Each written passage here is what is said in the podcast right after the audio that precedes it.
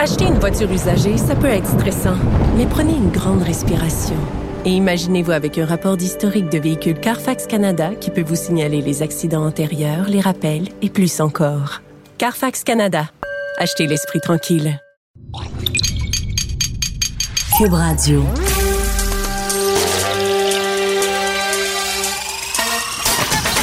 Jean-François Barry. Un été pas comme les autres. Le divertissement radio de vos vacances. Cube Radio. Jean-François Barry. Bienvenue à l'émission. Effectivement, un été pas comme les autres. Jean-François Barry qui s'installe pour sa première semaine de, cinq jours. Euh, c'est rare qu'on peut dire ça. Après ma troisième semaine, ça va être ma première de cinq jours. On va bien s'amuser ensemble et euh, c'est vraiment un été pas comme les autres. Avertissement de canicule encore qui s'amène avec des températures qui vont être très, très élevées. C'est déjà la quatrième canicule depuis le début de l'année, comme si Dame Nature se disait, ils ont tellement été enfermés euh, ce printemps, on va leur donner du beau temps pour qu'ils puissent profiter de l'extérieur et refaire le plein de, soleil, le, le, plein de vitamines. Alors, euh, canicule qui s'amène dans les euh, prochains jours. Plein de sujets à l'émission aujourd'hui. On va revenir sur les bars, bien sûr. On va parler aussi de canicule et d'agriculture. On va parler de la Ligue nationale de hockey. On va avoir nos chroniques showbiz. Bref, restez avec nous jusqu'à 17 heures. Aujourd'hui, trois nouveaux décès seulement. C'est une bonne nouvelle.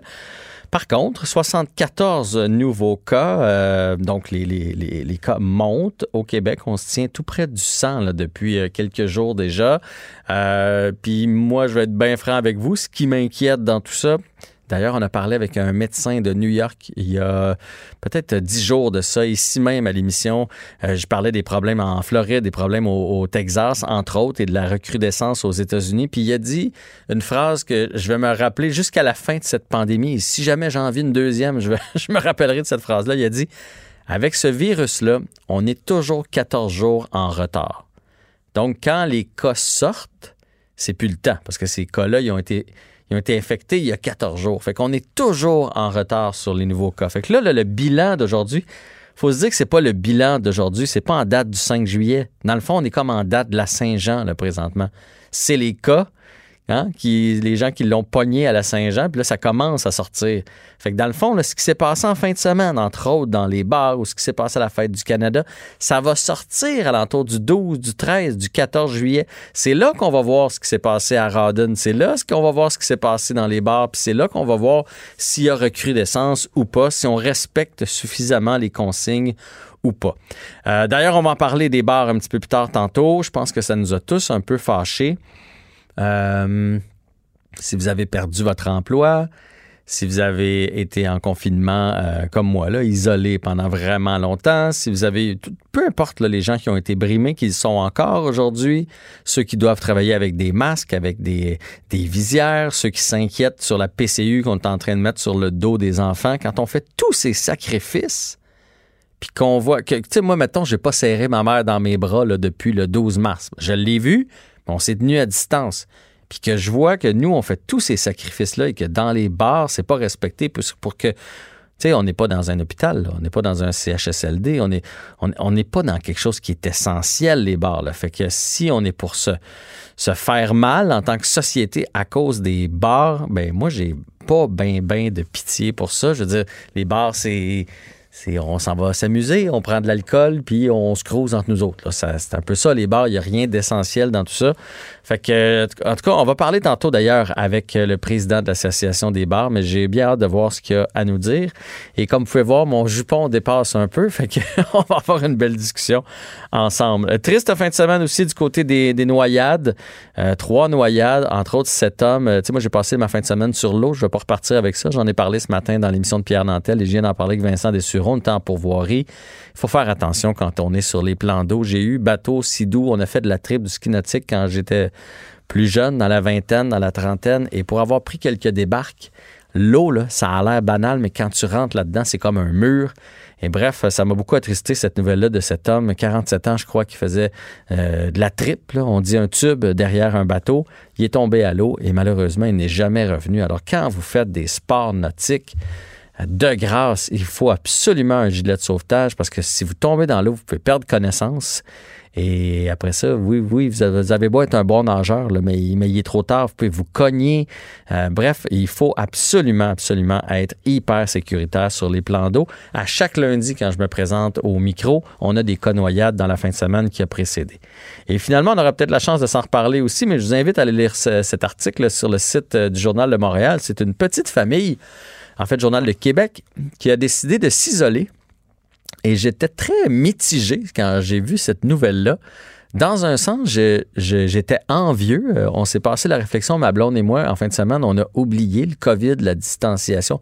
Pas oublié parce qu'on était avec des amis, on a fait attention, mais on n'est pas allé au dépanneur, à la pharmacie, on n'a pas, tu sais, tout ça, on n'a pas, on pas eu besoin de, le vivre, ce qui est si compliqué au quotidien maintenant à, cause de, la COVID.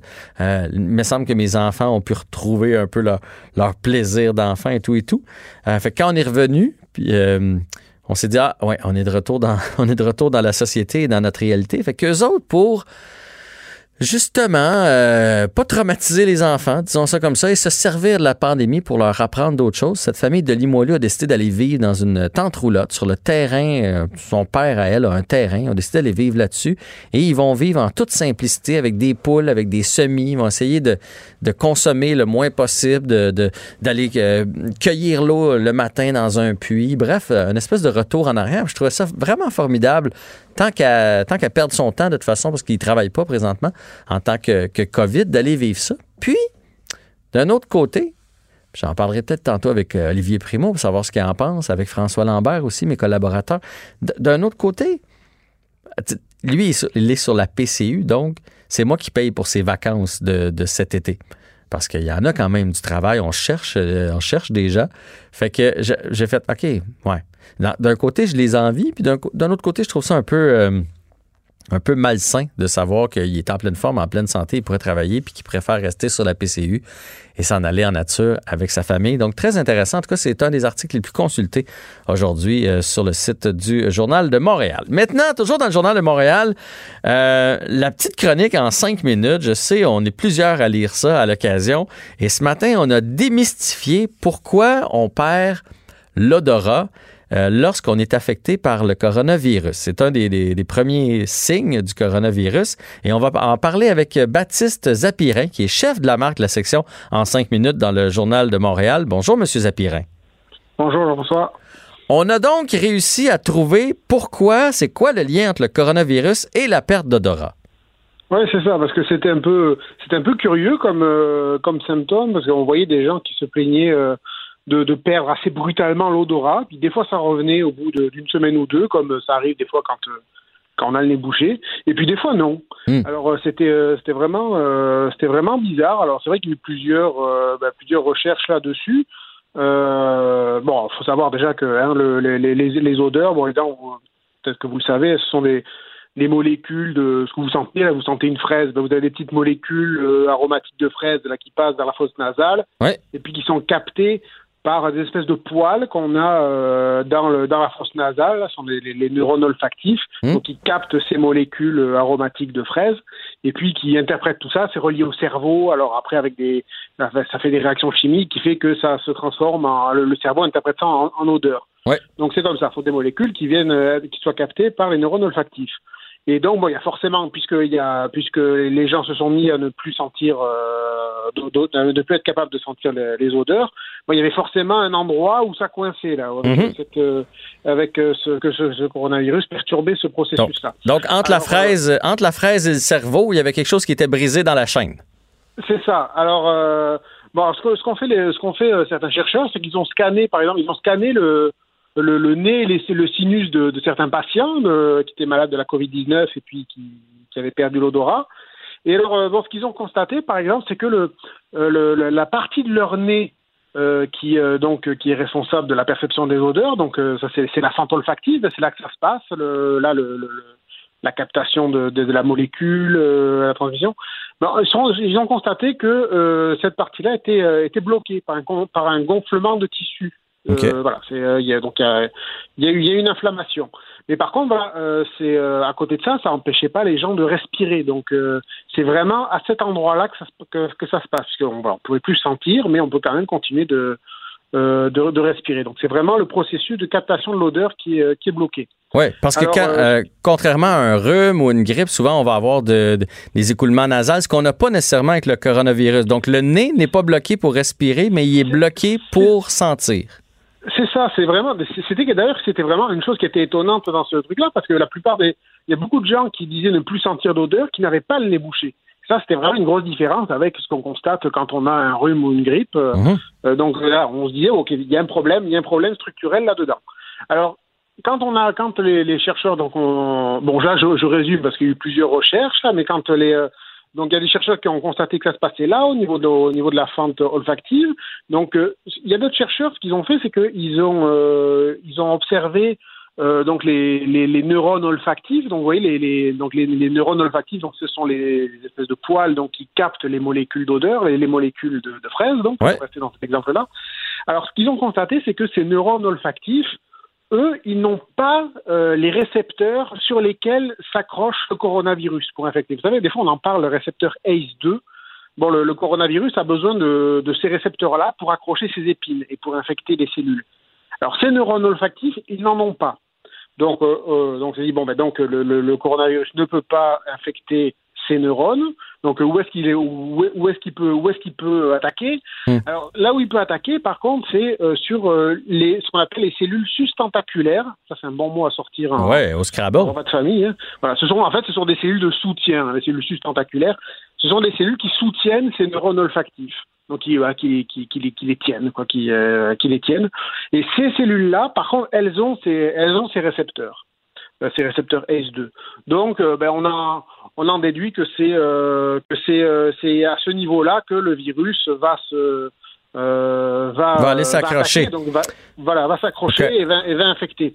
Et donc, ben, quand, et quand le virus, quand le virus infecte une cellule, euh, ça on le sait, euh, et ça, ça le fait aussi euh, notamment dans, le, dans les poumons, et c'est ça qui, qui, est, euh, qui est mortel quand ça se passe au niveau des poumons, c'est qu'il déclenche une forte réaction, une, une forte réaction du système immunitaire, et donc euh, euh, ça crée une, Ça une crée une- réponse euh, inflammatoire. quoi. Le système, voilà, il y, a, il y a eu donc il y a eu une inflammation qui se qui se déclenche, euh, qui est déclenchée par le système immunitaire dans toute cette zone-là.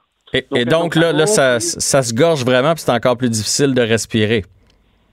C'est ça, c'est ça. Et alors, ce qui peut se passer à ce moment-là, c'est que voilà, euh, euh, ça peut, ça peut gonfler. Comme ça gonfle, si vous voulez, ça, ça bouche le, ça bouche la trajectoire, le, le, le chemin entre la molécule de fraise et, euh, et donc le, le neurone olfactif, parce que c'est au même endroit, même si c'est la cellule sustentaculaire, c'est le Mhm, même endroit. mhm. Quand il y a une inflammation, c'est tout, c'est toute la région qui est, euh, qui est gonflée. Donc la, la molécule euh, aromatique de fraise ne peut plus aller s'accrocher au neurone olfactif, et donc ben on sent plus rien. Donc on- on- tout simplement, on sent plus rien. Et, Et- alors, euh, oui. Et j'ai bien compris, dans le fond, dans l'article, que euh, c'est propre à ce virus-là. C'est pour ça que quand on a la grippe ou qu'on a un rhume ou toute autre maladie, ça fait pas disparaître l'odorat. C'est ça. Ce qui fait, ben, ce qui est vraiment, ce qui est vraiment euh, différent, c'est que bon voilà que parfois que voilà que le que qu'il y ait euh, un nez bouché ou qu'il y ait une inflammation qui empêche de sentir, ça, ça arrive. Mais par contre, ce qui arrive ici, c'est que parfois l'inflammation est tellement sévère que le si vous voulez, le, liquide inflammatoire donc qui, qui, crée euh, qui crée l'œdème, c'est, pour ça que ça gonfle un, un œdème, c'est qu'il y a un liquide dedans, un liquide inflammatoire. Bon, dans ce liquide inflammatoire, il y a des substances chimiques qui vont finir par, euh, par, par détruire tout simplement les neurones olfactifs. Et c'est pour ça que même quand, euh, quand tout ça se calme et que, le, ben, l'inflammation euh, baisse, quoi, que l'œdème dégonfle, eh ben, même, quand, même quand c'est fini, eh ben, on, on ne retrouve pas on ne retrouve pas l'odorat. Ouais, parce je- que les neurones olfactifs ont été détruits. J'ai j'ai vu ça. Dans certains cas, ça revient tout seul. Des fois, ça a été détruit. Oui. Et là, d'ailleurs, je voulais ça. que vous m'expliquiez parce qu'on peut faire de la physiothérapie nasale pour que ça Oui, revienne. Là, j'étais vraiment curieux de connaître qu'est-ce que c'est que la physiothérapie nasale. Alors, bon, personnellement, j'en ai jamais fait. Euh, Moi non plus. Mais euh, en gros, c'est un peu comme euh, un peu comme la physiothérapie, sauf qu'au lieu d'entraîner au lieu d'entraîner sa cheville à tourner dans tous les sens, eh ben, on réapprend à sentir hein, finalement.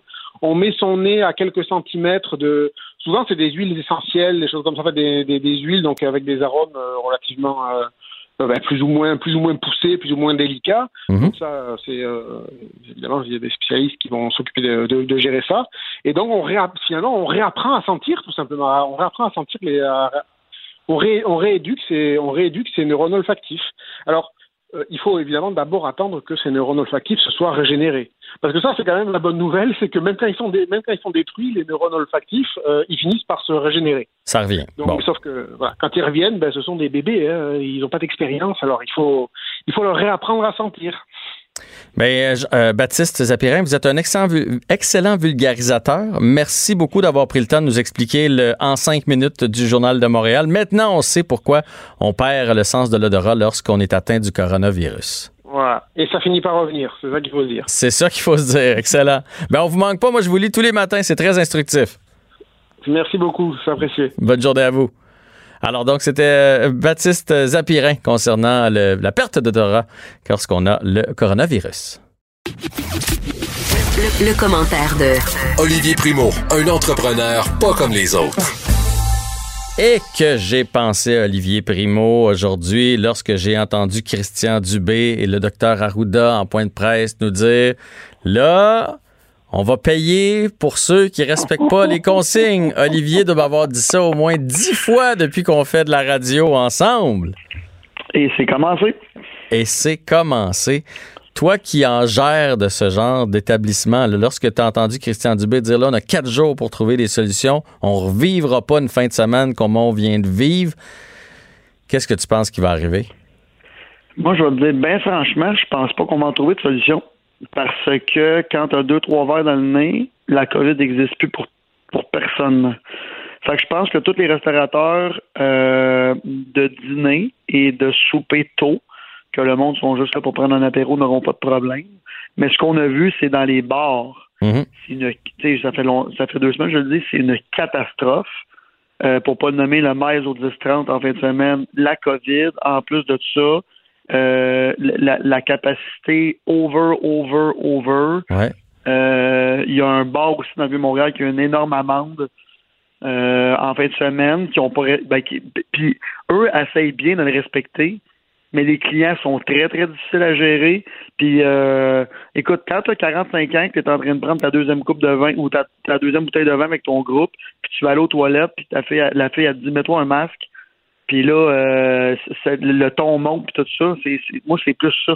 Quand je dis qu'on va payer pour les autres, c'est exactement ça qui va arriver. Puis encore une fois, je peux en parler à cause des restos. C'est pour ça qu'on n'a pas ouvert encore, parce que j'ai pas le goût d'ouvrir et de me faire refermer deux semaines après. Mhm. Le Beach Club, la même chose. À Oka, c'est une catastrophe encore une fois pour une troisième semaine en ligne. Tu veux dire, sur, tu veux dire sur la plage, là, donc. Oui, oui, oui, sur la plage. Mais tu sais, on parle de, de restaurants, mais on, va parler de regroupement, de rassemblement. Là. Euh, les plages en ce moment publiques sont ouvertes. Euh, elles sont ouvertes. Moi, je suis une plage privée avec un permis de bord dont j'ai une piste de danse et les pistes de danse sont fermées. Fait que techniquement, j'ai pas le droit, j'ai une capacité limite. Ma piste de danse doit être fermée, tandis qu'à la plage d'Oka, à côté de chez nous, à littéralement 45 secondes, il y a 4000 personnes, personne ne respecte rien, puis il n'y a aucune sécurité euh, qui regarde la distanciation. Fait puis c'est pas contre euh, c'est pas contre la plage, ça n'a pas rapport, c'est pour le monde qui sont là. le monde veut sortir de chez eux. Pour eux autres, la pandémie est finie. Puis écoute, si tu t'informes un peu, puis tu regardes un peu qu'est-ce qui se passe dans le monde, tu vois bien qu'il n'y a rien de fini là. Il n'y a rien de fini, puis ça, repart, ça repart dans ces regroupements-là, puis ça repart dans les bars. Puis je peux pas croire, le Québec est tellement grand, je peux pas croire qu'on peut pas se trouver d'autres petits coins pour aller prendre notre bière. J'ai rien contre prendre de la bière, je l'ai pris en fin de semaine sur le lac, là. mais on n'était pas 350. Là, il y a tellement d'endroits au Québec, euh, en tout cas, moi, ça me fait capoter, mais toi, là, tu es peut-être plus euh, sensible que moi pour les, les, tenanciers de bar. Tu sais, t'en as, là, toi aussi aussi. Là. Fait que moi, j'ai zéro pitié. Là. Moi, je fais comme, hey, refermez-moi ça, là, parce que Oui. bon, bon, les gens la prendront ailleurs, leur bière, puis c'est tout, puis ils cruiseront ces sites Internet. Je sincèrement, moi, j'ai zéro pitié. Je veux pas qu'on retourne en confinement, que mes enfants puissent pas retourner à l'école à cause des bars. J'ai zéro pitié. Toi, t'en 100%. es où là-dedans? Parce que toi, tu gagnes une partie de ton argent avec ça quand même. T'es comprends, là. Je vais te dire, bien franchement, je supporte toute l'industrie du bar parce que j'en fais partie puis je suis un gros tenancier de bar. Mais tant qu'à me faire refermer dans deux semaines à cause de ceux. Parce que, tu sais, encore une fois, dans tous les aspects de la vie, il y a le fameux pourcentage qui se foutent de tout. Ben, en ce moment, c'est eux qui se font taper ses doigts. C'est encore les mêmes. Fait que là, puis on, on vise personne en, particulier, tout le monde le sait, on les voit partout dans les nouvelles, c'est de on les voit des photos, même que M. le Premier ministre en a parlé, en a nommé un la semaine passée à la TV. Je penserais pas qu'il allait là, mais il est allé. Fait que euh, quand on est rendu là, puis M. Arruda, là, tu le vois dans sa voix là. Il est tanné. Il est à d'être. ouais, il est tanné. Il est à d'être autoritaire puis de dire OK, c'est assez là. Fait que euh, oui, je le sais que c'est très triste pour l'industrie du sport. Je, puis là, je, je, je vais m'entendre me dire Ouais, je le sais, mais toi, t'as pas besoin de tout ça pour vivre, blablabla. Je comprends tout ça, mais moi, j'ai quand même 300 employés là-dedans que je veux faire travailler. Euh, quand on dit que j'ai pas besoin de ça, c'est pas vrai. Ça fait partie de mon de, de, de mes entreprises et tout ça. Je veux rouvrir, mais nous, on a pris la décision d'attendre de voir ce qui allait se passer. Et là, on le voit. Fait que j'ai pas le goût d'avoir une amende gigantesque euh, qu'il va falloir que je ferme parce qu'on sera pas capable de payer. Mhm. Puis j'ai pas le goût de me faire fermer dans deux semaines. Faire rentrer tout le monde, tout réouvrir, investir de l'argent dans la protection tout ça. Puis whoop, deux semaines après, on se fait fermer comme en Floride. Eux autres, ça a pris cinq semaines, hein. Nous, après une semaine, ils sont déjà sur le bord. Juste vous le dire, là. Fait que je le sais, tous les jeunes puis tout ça, puis il y en a plein qui m'écrivent Ah, j'étais là, c'était une catastrophe, le monde s'en fout, les, la, la ligne pour rentrer, il y a, il y a- oh, c'est- fou. Puis il, reste- il y a plus de monde qu'avant. Ouais. Ça, c'est drôle, c'est tous les bars, je vous dirais, de 35, 30 ans et moins. Tous les restaurants et bars que je connais, les propriétaires de 30 ans et 35 ans et plus, ça va vraiment pas bien. Le monde, on retourne pas travailler au centre-ville. Le centre-ville est désert. Les dîners sont très difficiles. Euh, les soupers d'affaires, il y en a pas. Ils sont inexistants en ce moment. Euh, mais les jeunes qui veulent sortir, ben écoute, eux autres, ils ont, le choix, puis tout le monde sait que c'est la folie partout. faut que tu réserves deux semaines d'avance pour avoir une table en quelque part. Qu'est-ce que ça va donner, je ne sais pas, mais tu as raison. Tu fais bien, toi qui n'es pas là-dedans, euh, d'avoir aucune pitié, puis tu dis oh, refermez-moi ça parce que ça va refaire encore plus mal à l'économie. Je lisais un matin là, à Québec, c'est une catastrophe aussi là-bas. Là. Il n'y a pas de touristes, il n'y a rien. Grand Allée fonctionne bien, fonctionne bien le soir, oui, là, il fait beau, les terrasses. Mais tu vas voir là, que à les vacances de construction, qu'il n'y aura pas de monde. Euh, les hôtels, là, tu peux appeler à Québec, le trois quarts sont vides, je le sais, j'ai essayé. Fait que c'est pas vrai là, que il va y avoir du tourisme, que le monde se déplace. Là. Hmm. À part mon à part mon frère qui est parti euh, en- avec notre bande de livraison du IGA à Vancouver avec sa blonde, il n'y a pas grand monde qui voyage en ce moment. Que, euh, Avec la d'IGA. je- je- Mais là, je t'ai- je- je t'écoutais parler, tu dis c'est toujours les mêmes, c'est toujours les mêmes. Dans le fond, vous autres, entre vous autres, là, vous les connaissez, les, les propriétaires puis les commerces euh, problématiques? pas les euh, c'est pas des tant les, les, les, les, les commerces ou les bars que je parle, c'est la clientèle. La clientèle, OK. comme ferme, comme ça. Moi, cette clientèle-là, c'est directement ma clientèle. Là. La Ouais. jeune clientèle qui a 18 à 25 ans dans mes deux bars, c'est, écoute, je me remets, là, tu sais, Jean-François, je- quand tu avais 18 ans, là, en ce moment, là, tu vois tout ça aller, tu viens d'avoir 18 ans, tu jamais dans un bar, la pandémie arrive, tout est fermé, puis là, tout réouvre d'une shop, puis tout le monde veut sortir.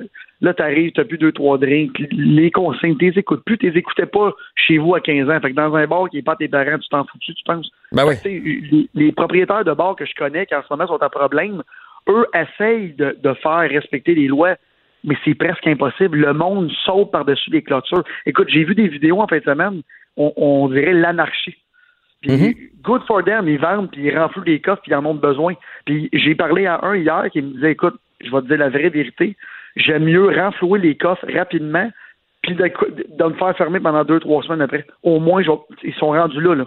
Parce qu'ils savent qu'ils vont peut-être jamais réouvrir, ou, fait qu'ils encaissent, ils encaissent. Écoute, il y en a que c'est un travail d'une vie, qu'ils vont perdre, là. Fait Ah que, non, ça, c'est euh, sûr. je, je comprends ce que tu dis, puis je, je comprends tout ça, puis même moi, euh, sur Facebook, je, publie des trucs, puis le monde, il me dit, ah, tu, on bien, tu veux ouvrir ton, tu veux réouvrir ton, ton beach club. Ça n'a aucun rapport, je le réouvrirai pas. J'ai dit que je fermais pour l'année. Peut-être par miracle au mois de septembre, mais là, avec tout ce qui se passe là, ça, ça va pas réouvrir. Mais quand je vois les pages publiques, que l'argent ça va au gouvernement puis tout ça, que je vois qu'il n'y a pas d'amende, qu'il n'y a pas de sécurité, qu'il n'y a pas de ça, puis le monde après, il part une sous à cochon. Pourquoi un propriétaire de bar qui travaille à soir de son front, qui paye un gros loyer, voudrait rouvrir en ce moment puis se faire fermer dans deux semaines? C'est comme, encore une fois, deux poids, deux mesures, il faut il faut arrêter de tout le temps regarder le, le, 1% qui, est comme ça, parce qu'à un moment donné, ça finira pas, puis on va encore payer pour tout le monde. Un ah matin, ils l'ont redit, ils vont le redire, puis j'ai bien hâte de voir en fin de semaine.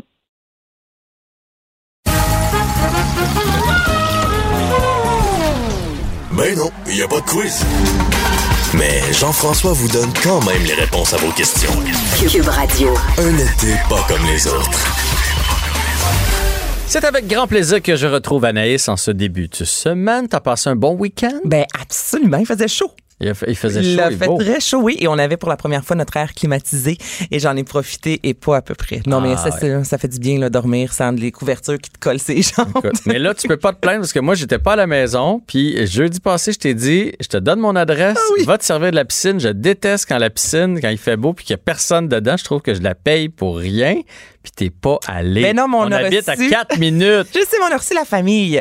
Sinon, il aurait fallu que j'amène toute la famille chez vous, distanciation sociale. Ça marche ah, pas, c'est ça qui se. Je suis une bonne personne, finalement, Jean-François. Finalement, finalement, j'étais pas certain, mais t'es une bonne personne. on confirme le tout. Bon, allons-y dans le showbiz avec le gala de la disque. Le gala de la disque, c'est confirmé, donc ce sera de retour. Vous pourrez voir euh, un spectacle à la télévision sur le web le 1er novembre 2020, donc à 20h. Ce sera tourné en direct des studios 42 de Radio-Canada. C'est encore une fois Louis-José pour une 15e année qui va animer euh, cette soirée-là. Et là, la disque dit avoir eu un recensement aussi intéressant que les années antérieures. Donc, on parle quand même depuis le 1er juin 2019 de plus de 232 albums, 117 vidéoclips. on avait peur que la COVID finalement ralentisse beaucoup la production et pas vraiment. Finalement, beaucoup d'artistes ont euh, présenté euh, un nouvel album. Alors là, on sait pas exactement comment ce sera. on n'a pas tous les détails, mais un peu comme on a pu voir avec les, les spectacles de la Saint-Jean-Baptiste, notamment à l'amphithéâtre Cogeco le 3 rivière encore le samedi. On avait le droit à Louis euh, Jean Cormier, euh, Vincent Vallière entre autres et Patrice Michaud sur scène ensemble. Donc on va nous offrir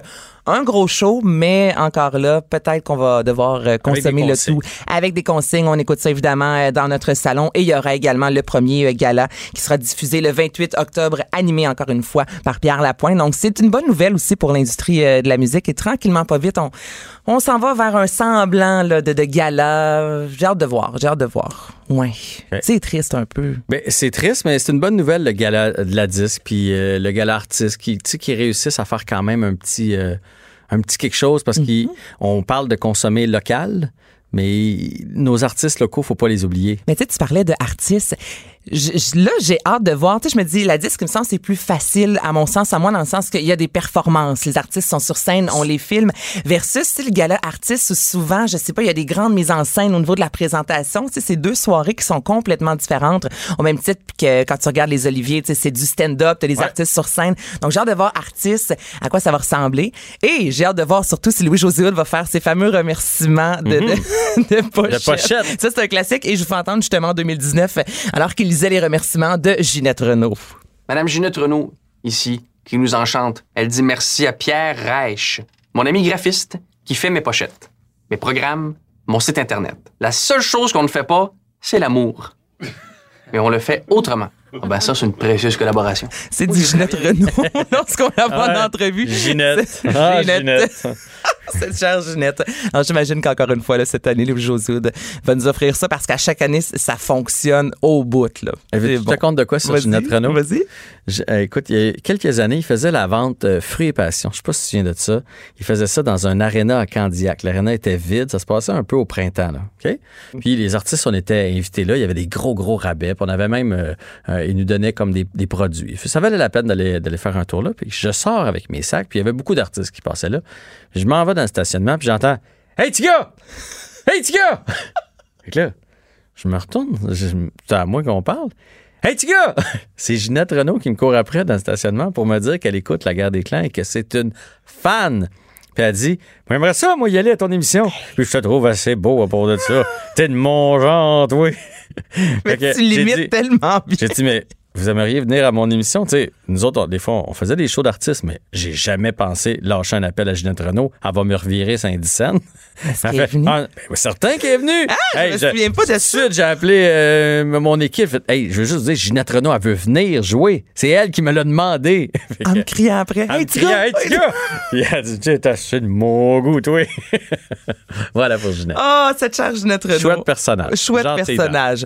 Bon, est-ce que tu as vu ça passer, toi, euh, alors que tu en voyage de que Kanye West, officiellement, euh, veut se présenter pour être président des États-Unis? J'ai pas vu ça passer. Ben écoute, ça s'est passé samedi soir. Là, on revient en 2015 au euh, Video Music Awards. Il était monté sur scène et il avait dit, moi, je vais, me- dans quelques années, je vais me présenter, je vais être président des États-Unis. Et ça a été, entre guillemets, confirmé dans le sens qu'il y a eu un tweet qui a été, euh, ben, tweeté. En fait, samedi, ça a été re- republié. Le plus tweet de a un- été tweeté. Ah, En disant, bon, il y a un tweet qui a été écrit, en fait.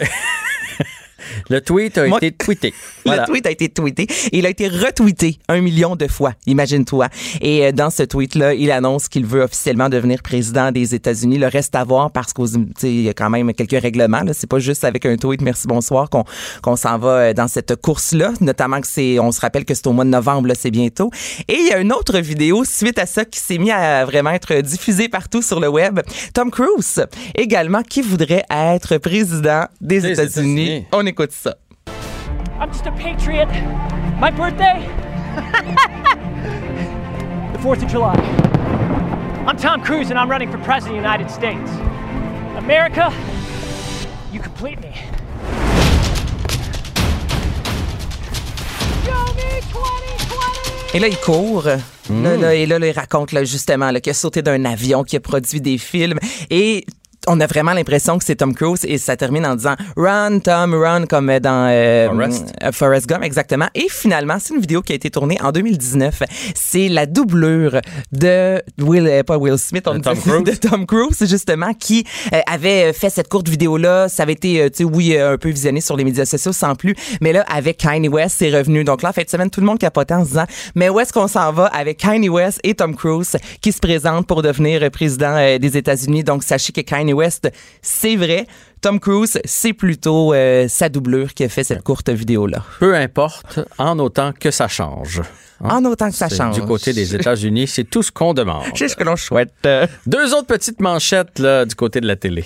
Absolument. Est-ce que tu as un tripeux d'émissions de nourriture? Euh, J'haïs pas ça. Euh, tripeux, c'est un grand mot parce qu'il y en a, je trouve qu'il y en a beaucoup. Je sais pas C'est difficile de tout écouter. Ouais. Mais oui, j'en écoute. Il y en a énormément, tu as raison. Et là, Zest a présenté aujourd'hui euh, sa nouvelle programmation pour l'automne prochain. Et moi, ça, ça, ça me parle. Ça me parle. C'est-tu l'affaire avec Patrick Marcellet? Avec Patrick ah, Ben là, ça, je suis d'accord. Martin Junot, ce sera 12 épisodes de 30 minutes, l'avant-match des Foodies. Et c'est vrai, il y a un côté très gars là-dedans. Là, je dis pas, les filles, on peut pas écouter le sport en faisant de la bouffe. C'est pas ça, mais il y a vraiment cette... cette- euh, Non, non, mais il y a une, une rencontre, un rendez-vous, mon chum, quand il y a le hockey, là, c'est ça, les gars viennent, là, ils se font des ailes de poulet, un petit scotch. C'est- Vraiment, c'est une soirée en soi, c'est un événement. Et là, cette émission-là, c'est ce qu'on va nous proposer. Donc, les deux gars qui sont des amis dans la vie vont rencontrer euh, des célébrités sportives et vont, en plus de ça, à chaque soir, tout dépend. Est-ce qu'on parle de football? Est-ce qu'on parle de soccer? Est-ce qu'on parle... C'est quoi le jeu, toi, que tu fais chez vous à... le Spikeball? Le Spikeball. Ouais. Il n'y a pas de tailgate au Spikeball. Ouais, mais on pourra en créer un dans cette émission-là.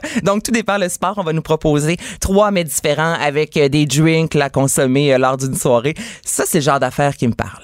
Ben oui, puis euh, ben, je lisais qu'ils vont faire un peu le tour aussi des, des, des différents tailgates.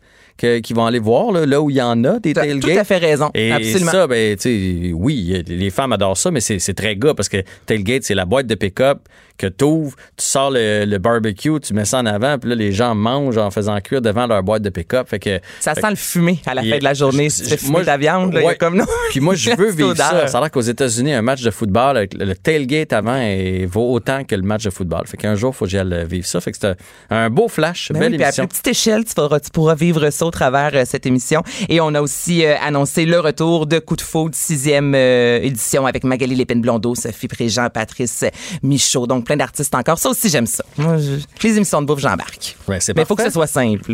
Ah euh, oui, dans un monde idéal, à un moment donné, il faut que tu rejoignes la populace. La populace. Et euh, pour terminer, on a appris aujourd'hui le décès du comédien Aubert Palacio qui est décédé à l'âge, de 82 ans.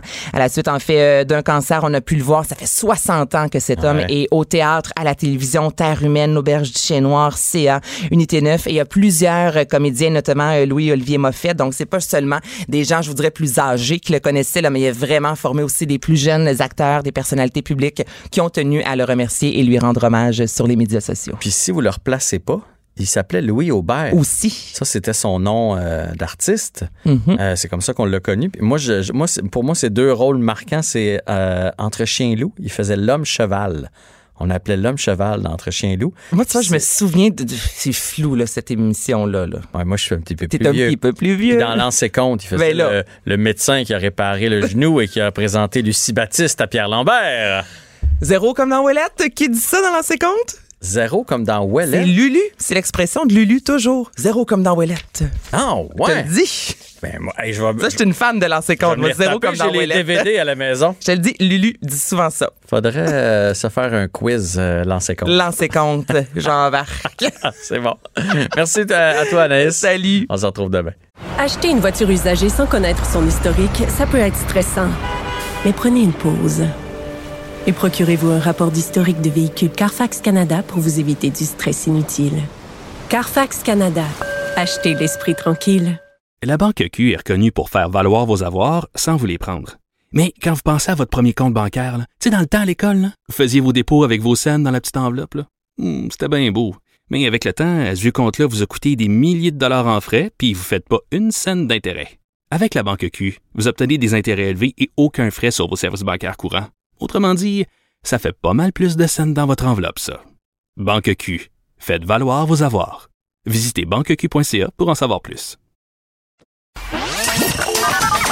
Jean-François Barry. Pour nous rejoindre en studio, 187 Cube Radio. 1877 827 2346. Eh bien, on s'en, est parlé tantôt avec Olivier Primo et on va s'en reparler dans les euh, prochaines minutes concernant euh, ces bars qui ne respectent pas nécessairement les consignes. Là, ce qu'on a compris avec Olivier qui est branché, même si lui n'a pas ouvert ses bars, il est branché auprès de propriétaires euh, de clubs et on se rend compte que c'est pas nécessairement la faute des propriétaires. Je dis pas qu'ils sont pas contents d'être inondés de monde, puis je dis pas que ça fait pas leur affaire d'avoir beaucoup beaucoup de sous qui rentrent dans les coffres, mais ce- c'est eux autres essaient de faire respecter les consignes.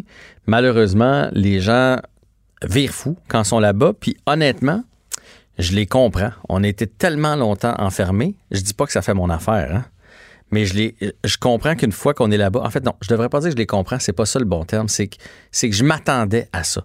Je peux pas concevoir qu'on mette 200, 250 personnes dans un bar, qu'on serve de l'alcool, qu'on serve de l'alcool, qu'on serve de l'alcool, qu'il y a des filles, qu'il y a nos chums de gars, que là, on est en mode, euh, c'est des jeunes, là, en mode de testostérone, en jeune, euh, en mode, euh, on veut impressionner tout le monde, puis là, ben, un verre, deux verres, trois verres, puis là, à un moment donné, Oh, il n'y a plus de distanciation, puis on a du plaisir, puis on veut, on veut se rapprocher des autres, on veut qu'il y ait des fameux rapprochements, expression qui est devenue à la mode ici au Québec. Puis là, hop, on veut aller à la salle de bain, puis là, à la salle de bain, quelqu'un nous dit Oublie pas ton purel, faudrait que tu mettes ton masque, puis là, là, t'en as rien à foutre, surtout que tu as l'impression que la pandémie, c'est pas pour toi, que la pandémie, c'est pour les personnes plus âgées. Bref, on a tout pour que ce soit un cocktail. euh, un cocktail qui pourrait être euh, fatidique. On l'a vu euh, en Espagne. En Espagne, il y a une ville dans laquelle il y a eu une recrudescence, on le sait, à, cause des bars. Euh, en Californie, au Texas, en Floride, à cause des plages et des bars, la, pandémie est repartie. Il faudrait vraiment, puis d'ailleurs, Dr Arruda et M. Dubé l'ont dit aujourd'hui en point de presse, il faut trouver des solutions, sinon on va refermer. Puis il avait l'air vraiment sérieux. M. Arruda a vraiment dit, s'il faut que je le ferme, je vous le dis, fermer, puis ça me dérange pas. Il avait l'air plutôt sincère. Fait qu'il faut, il faut, il faut faire attention. Puis c'est, c'était la question de Pierre Nantel ce matin dans l'émission ici à Cube. C'est à tout le monde de continuer de respecter. Parce que là, votre bar que vous aimez aller, si vous respectez pas, il va être fermé. C'est ça l'affaire. Fait qu'on va en reparler tantôt euh, avec euh, Pierre, euh, Pierre, j'oublie son deuxième nom, bougez pas, Pierre Thibault, qui est le président de l'Association des bars du Québec. C'est une nouvelle association et j'imagine que ça fait des personnes insatisfaites à travers même la- l'association. Mais pour l'instant, on va parler crime et société avec Félix Séguin. Bonjour Félix. Bonjour. Alors, je te souhaite un bon début de semaine tout d'abord et on revient sur cette histoire qui a fait beaucoup jaser la semaine dernière concernant Ghislaine Maxwell. Oui, parce que celle qui est accusée maintenant d'être la rabatteuse de Jeffrey Epstein et d'aller hein, faire du recrutement pour lui, pour ce, ce pédophile millionnaire qui euh, agressait sexuellement des jeunes filles, est attendue devant le tribunal vendredi. Et là, euh, ce qui devait arriver, euh, arrivant en fait, au cours des, euh, des derniers jours, quand tout le monde a commencé à discuter sur quelle est la catégorie du de secret euh, dont euh, Ghislaine Maxwell était la dépositaire et qui- à qui elle pouvait faire mal. Alors, euh, donc, elle est attendue euh, pour comparution à New York. Ça va être la première fois qu'elle est présentée devant un juge fédéral. Euh, c'est le bureau des prisons qui a confirmé à l'agence France-Presse là qu'elle a été placée en détention à la prison fédérale de Brooklyn, mais au cours du week-end, elle était dans New Hampshire, donc euh, cet État de la Nouvelle-Angleterre, où elle a été arrêtée jeudi. Alors, elle s'est évidemment embauchée des avocats les meilleurs. Alors, ces avocats et les procureurs de Manhattan ont, euh, décrété que euh, c'était le 10 juillet. Et puis, ce qui va se passer lors de cette audience, c'est assez important. Cette femme-là, qui a 58 ans, chez, chez les procureurs fédéraux, on va insister pour qu'elle soit maintenue en détention sans possibilité de libération sous caution parce que elle présente, selon euh, le ministère public, un, un risque de fuite assez, euh, assez important. Effectivement, elle a beaucoup de ressources à sa, à sa Ben oui. disposition. Alors, rappelons, rappelons de quoi elle est accusée, d'avoir aidé, facilité, contribué aux agressions sexuelles de mineurs de Jeffrey Epstein pour une période allant de 1994 à 1997. C'est ce que l'acte d'accusation vise, mais ça ne veut pas dire que les événements sont survenus que entre ces dates-là, mais c'est là où on a manifestement plus de preuves pour l'accuser. Euh, donc, celle qu'elle recrutait avait environ 14 ans. Je te rappelle le portrait de Mme Maxwell qu'on pourrait compléter aujourd'hui. Elle est née en France. Hein? Euh, elle, a- elle est née en France. Elle a été éduquée en Grande-Bretagne et puis elle est devenue citoyenne américaine en 2002. Euh, ce qui est intéressant là euh, sur son risque de fuite, c'est que je vais te citer une partie euh, de la dénonciation que j'ai lue tantôt. Euh, Elle dit Maxwell a trois passeports, de grandes sommes d'argent et de vastes connexions internationales et aucune raison de rester aux États-Unis et de risquer une longue peine de prison. Il faut dire qu'effectivement, elle est habituée au luxe. Là. Euh, elle est là, elle risque 35 ans de prison. Alors, tu sais, le luxe, ça vient avec des comptes en banque. Elle a 15 C'est comptes en banque aux États-Unis puis à l'étranger. Il y a 20 millions dans ses comptes de banque présentement. Ça, c'est ce qu'on sait. Euh, alors, tu vois, là. Fait, fait qu'elle, si on, si, on perd sa, si on perd sa trace, Félix, c'est, c'est terminé. là. Elle va aller se cacher quelque part, euh, surtout qu'elle elle connaît bien du monde, euh, elle a de l'argent, donc c'est sûr que si on la perd de vue, c'est terminé. Idéalement euh, se cacher dans un endroit probablement qui n'a pas de traité d'extradition avec les États-Unis pour ne pas être inquiété par la justice, euh, quoi qu'il en soit. Et puis, euh, je, ouais, non, je, je voulais absolument faire le suivi sur, sur euh, Madame Maxwell parce que ce qui est intéressant dans sa comparution, c'est pas tant ce qui va se passer devant le tribunal, son attitude, c'est de voir à quel point euh, elle sera affectée par ce qui se passe. Peut-être que ça en dira un peu plus aussi sur la suite des choses. Puis, entre-temps, ben là, les journaux à potins, pas juste les journaux à potins, les grands journaux de ce monde aussi continuent de discuter sur qui pourrait être éclaboussé en premier. On sait déjà qu'il y a des gens qui commencent à être nerveux, tant des, érudits de Harvard que des politiciens comme euh, et ex-politiciens comme Bill Clinton, parce que euh, ils sont réputés avoir euh, partagé des grands plans de la vie d'Epstein. Et puis dans cette vie-là, ben, il y a eu euh, il y a eu beaucoup, beaucoup de tort qui a été fait à des jeunes filles. Ouais, puis Félix, ces gens-là puissants, puis là, je veux pas mettre de nom sur qui pourrait faire quoi, mais pourraient l'aider à se cacher ou à s'expatrier, ou pourrait, j'imagine, la faire éliminer. Là. Ça serait plus simple et plus sécuritaire pour tout le monde, on va se le dire. Ben, écoute, si on veut jouer dans ce film-là, Jean-François, oui, la question est bonne. Maintenant, euh, Parce qu'ils n'en sont pas un crime. Mm, Ben, c'est ça. Si la mort de Jeffrey Epstein, il y a, tellement. Je te rappelle que euh, M. Epstein est décédé dans des circonstances extrêmement troublantes pour quiconque euh, essaie de regarder les faits là objectivement. C'est-à-dire que quand il est décédé en prison, quand il s'est enlevé la vie en prison, le gardien était occupé à d'autres choses. Le système de caméra euh, ne fonctionnait pas à ce moment-là.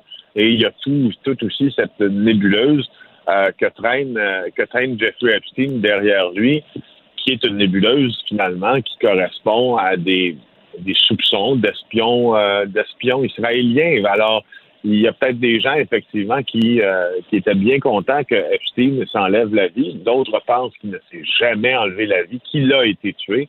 C'est pourquoi si, si on si on fait de recherches même les plus les plus minces recherches sur euh, Ghislaine Maxwell, ce qu'on trouve le plus important aujourd'hui, c'est qu'elle soit gardée dans un environnement sécuritaire.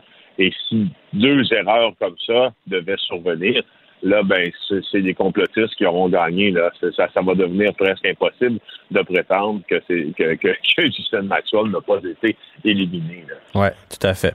Euh, parlons maintenant, changeons de sujet, allons-y avec ce drame du côté de Windsor en Estrie. Oui, brièvement, c'est une petite municipalité, euh, Windsor d'Estrie, qui, euh, qui, qui, qui est secouée par ce drame-là. Deux hommes euh, qui ont été trouvés morts et une femme gravement blessée ce matin. Euh, il y a un homme qui serait présenté dans une résidence de la rue Crabtree vers 6h30 et il aurait ouvert le feu sur le couple qui se trouvait là. Alors, la suite est un peu nébuleuse. Tout ce qu'on sait, c'est qu'à l'arrivée des policiers, il y avait trois personnes qui présentaient des blessures, des graves blessures, inanimées. Deux hommes âgés de 62 et 63 ans qui ont rendu l'homme à l'hôpital, une femme de 60 ans qui reposait lundi après-midi dans un état grave mais stable. Et euh, on ne connaît pas encore les circonstances exactes, là, sauf qu'au crime contre la personne à la Sûreté du Québec, euh, chez qui on a dépêché évidemment des enquêteurs sur les lieux pour reconstituer le fil des événements. On se pose vraiment la question parce que il s'agit-il d'un double meurtre présentement à, cette allure-là? Ouais. Mais euh, bizarrement, même euh, à, à 16 h ce soir, on n'en sait pas encore euh, beaucoup là-dessus, Jean-François. Ben, quand la dame reprendra conscience, j'imagine qu'on va pouvoir être éclairé pour savoir si c'est une personne qui était connue, c'est une personne qui est rentrée là tout, tout bonnement. Ça va être intéressant. Ben, pas intéressant, c'est pas le bon choix de mots, mais disons qu'on on a hâte d'avoir la suite. Exactement. Merci beaucoup, Félix, et on se retrouve demain. Au revoir. Au revoir. Jean-François Barry. Le seul retour qui vous fait sentir en vacances, Même dans le trafic. Cube Radio. Eh c'est l'homme du jour aujourd'hui, Pierre Thibault, président de la nouvelle Association des bars euh, du Québec, à qui j'ai parlé il y a une dizaine de jours lorsqu'on a annoncé que les bars allaient pouvoir réouvrir. Et euh, il m'a assuré que tous les propriétaires de bars étaient heureux de pouvoir le faire et qu'on croyait vraiment être en mesure d'appliquer les consignes, d'appliquer les règlements. Ben visiblement, avec ce qu'on a vu en fin de semaine, ce n'est pas le cas. Euh, on a vu aussi le point de presse tantôt euh, de Christian Dubé et du docteur euh, Arruda. Alors, j'ai plusieurs questions pour notre invité, Monsieur Thibault.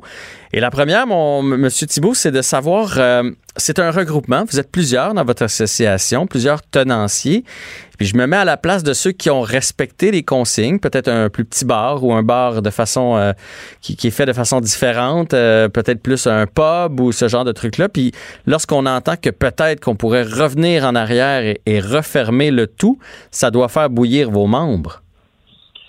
Ben, en fait, c'est une période d'inquiétude, c'est un autre stress qui s'ajoute. Par contre, en même temps, je veux dire, on est, devant les, on est devant les faits accomplis. Ici, il y a des entrepreneurs du milieu des bars, de la restauration, qui veulent, euh, genre, faire bande à part, puis être délinquants, puis ne pas euh, faire respecter les protocoles de la CNSST, d'appliquer les mesures de distanciation physique, ou du moins de fournir le, le, le, le maximum d'efforts pour le faire.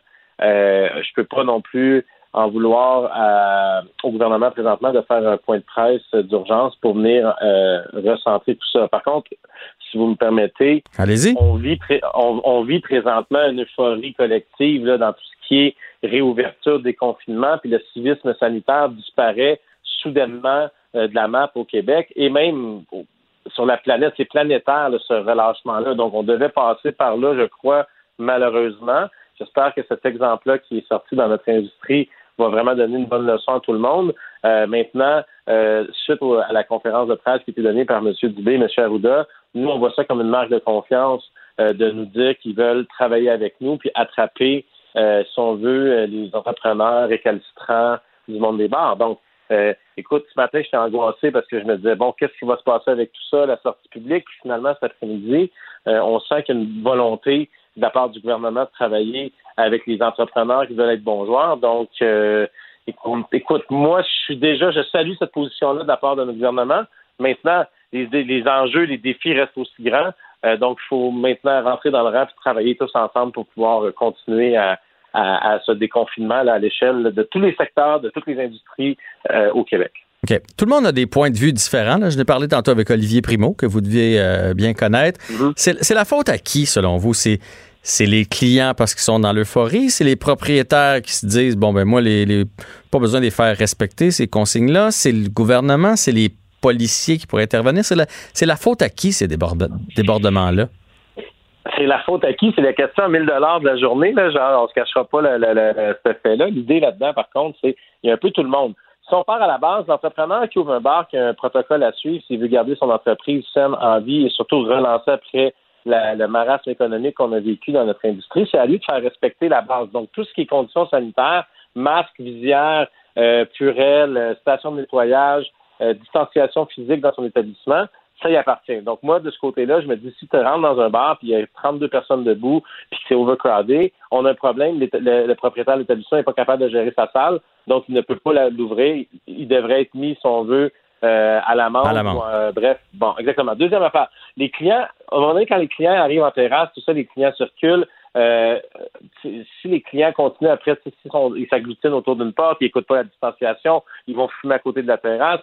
Si les policiers passent, ils voient les clients. Il y a aussi la responsabilité du client là-dedans. C'est clair que l'idée de voir un client se faire émettre une contravention chez vous, c'est pas très bon, si tu veux, au niveau business. D'un mm-hmm. autre côté, ça va prendre ça quand même, parce que l'étiquette modérateur, c'est toujours un peu d'aller fouiller dans la poche du citoyen. Malheureusement, on est rendu là. Ils nous ont donné une chance de le faire, puis on paye pour la minorité, mais aujourd'hui, on ne peut pas dire, on ne peut pas être contre le gouvernement. Donc, ils veulent resserrer une recrudescence de la présence policière les agents de la CNSST plus présents sur le terrain.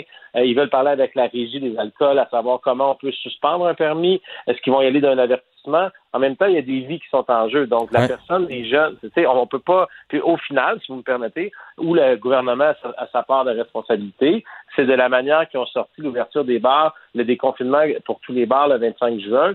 On est arrivé en conférence de presse à 14 heures, puis on annonçait, OK, on ouvre les bars. Nous, à la NABQ, on n'a jamais compris pourquoi c'était si urgent que ça d'ouvrir les bars soudainement. Est-ce qu'on cédait à des menaces parce qu'il y a des gens qui disaient qu'ils étaient pour ouvrir, euh, comme on l'a vu avec les gyms, tout ça?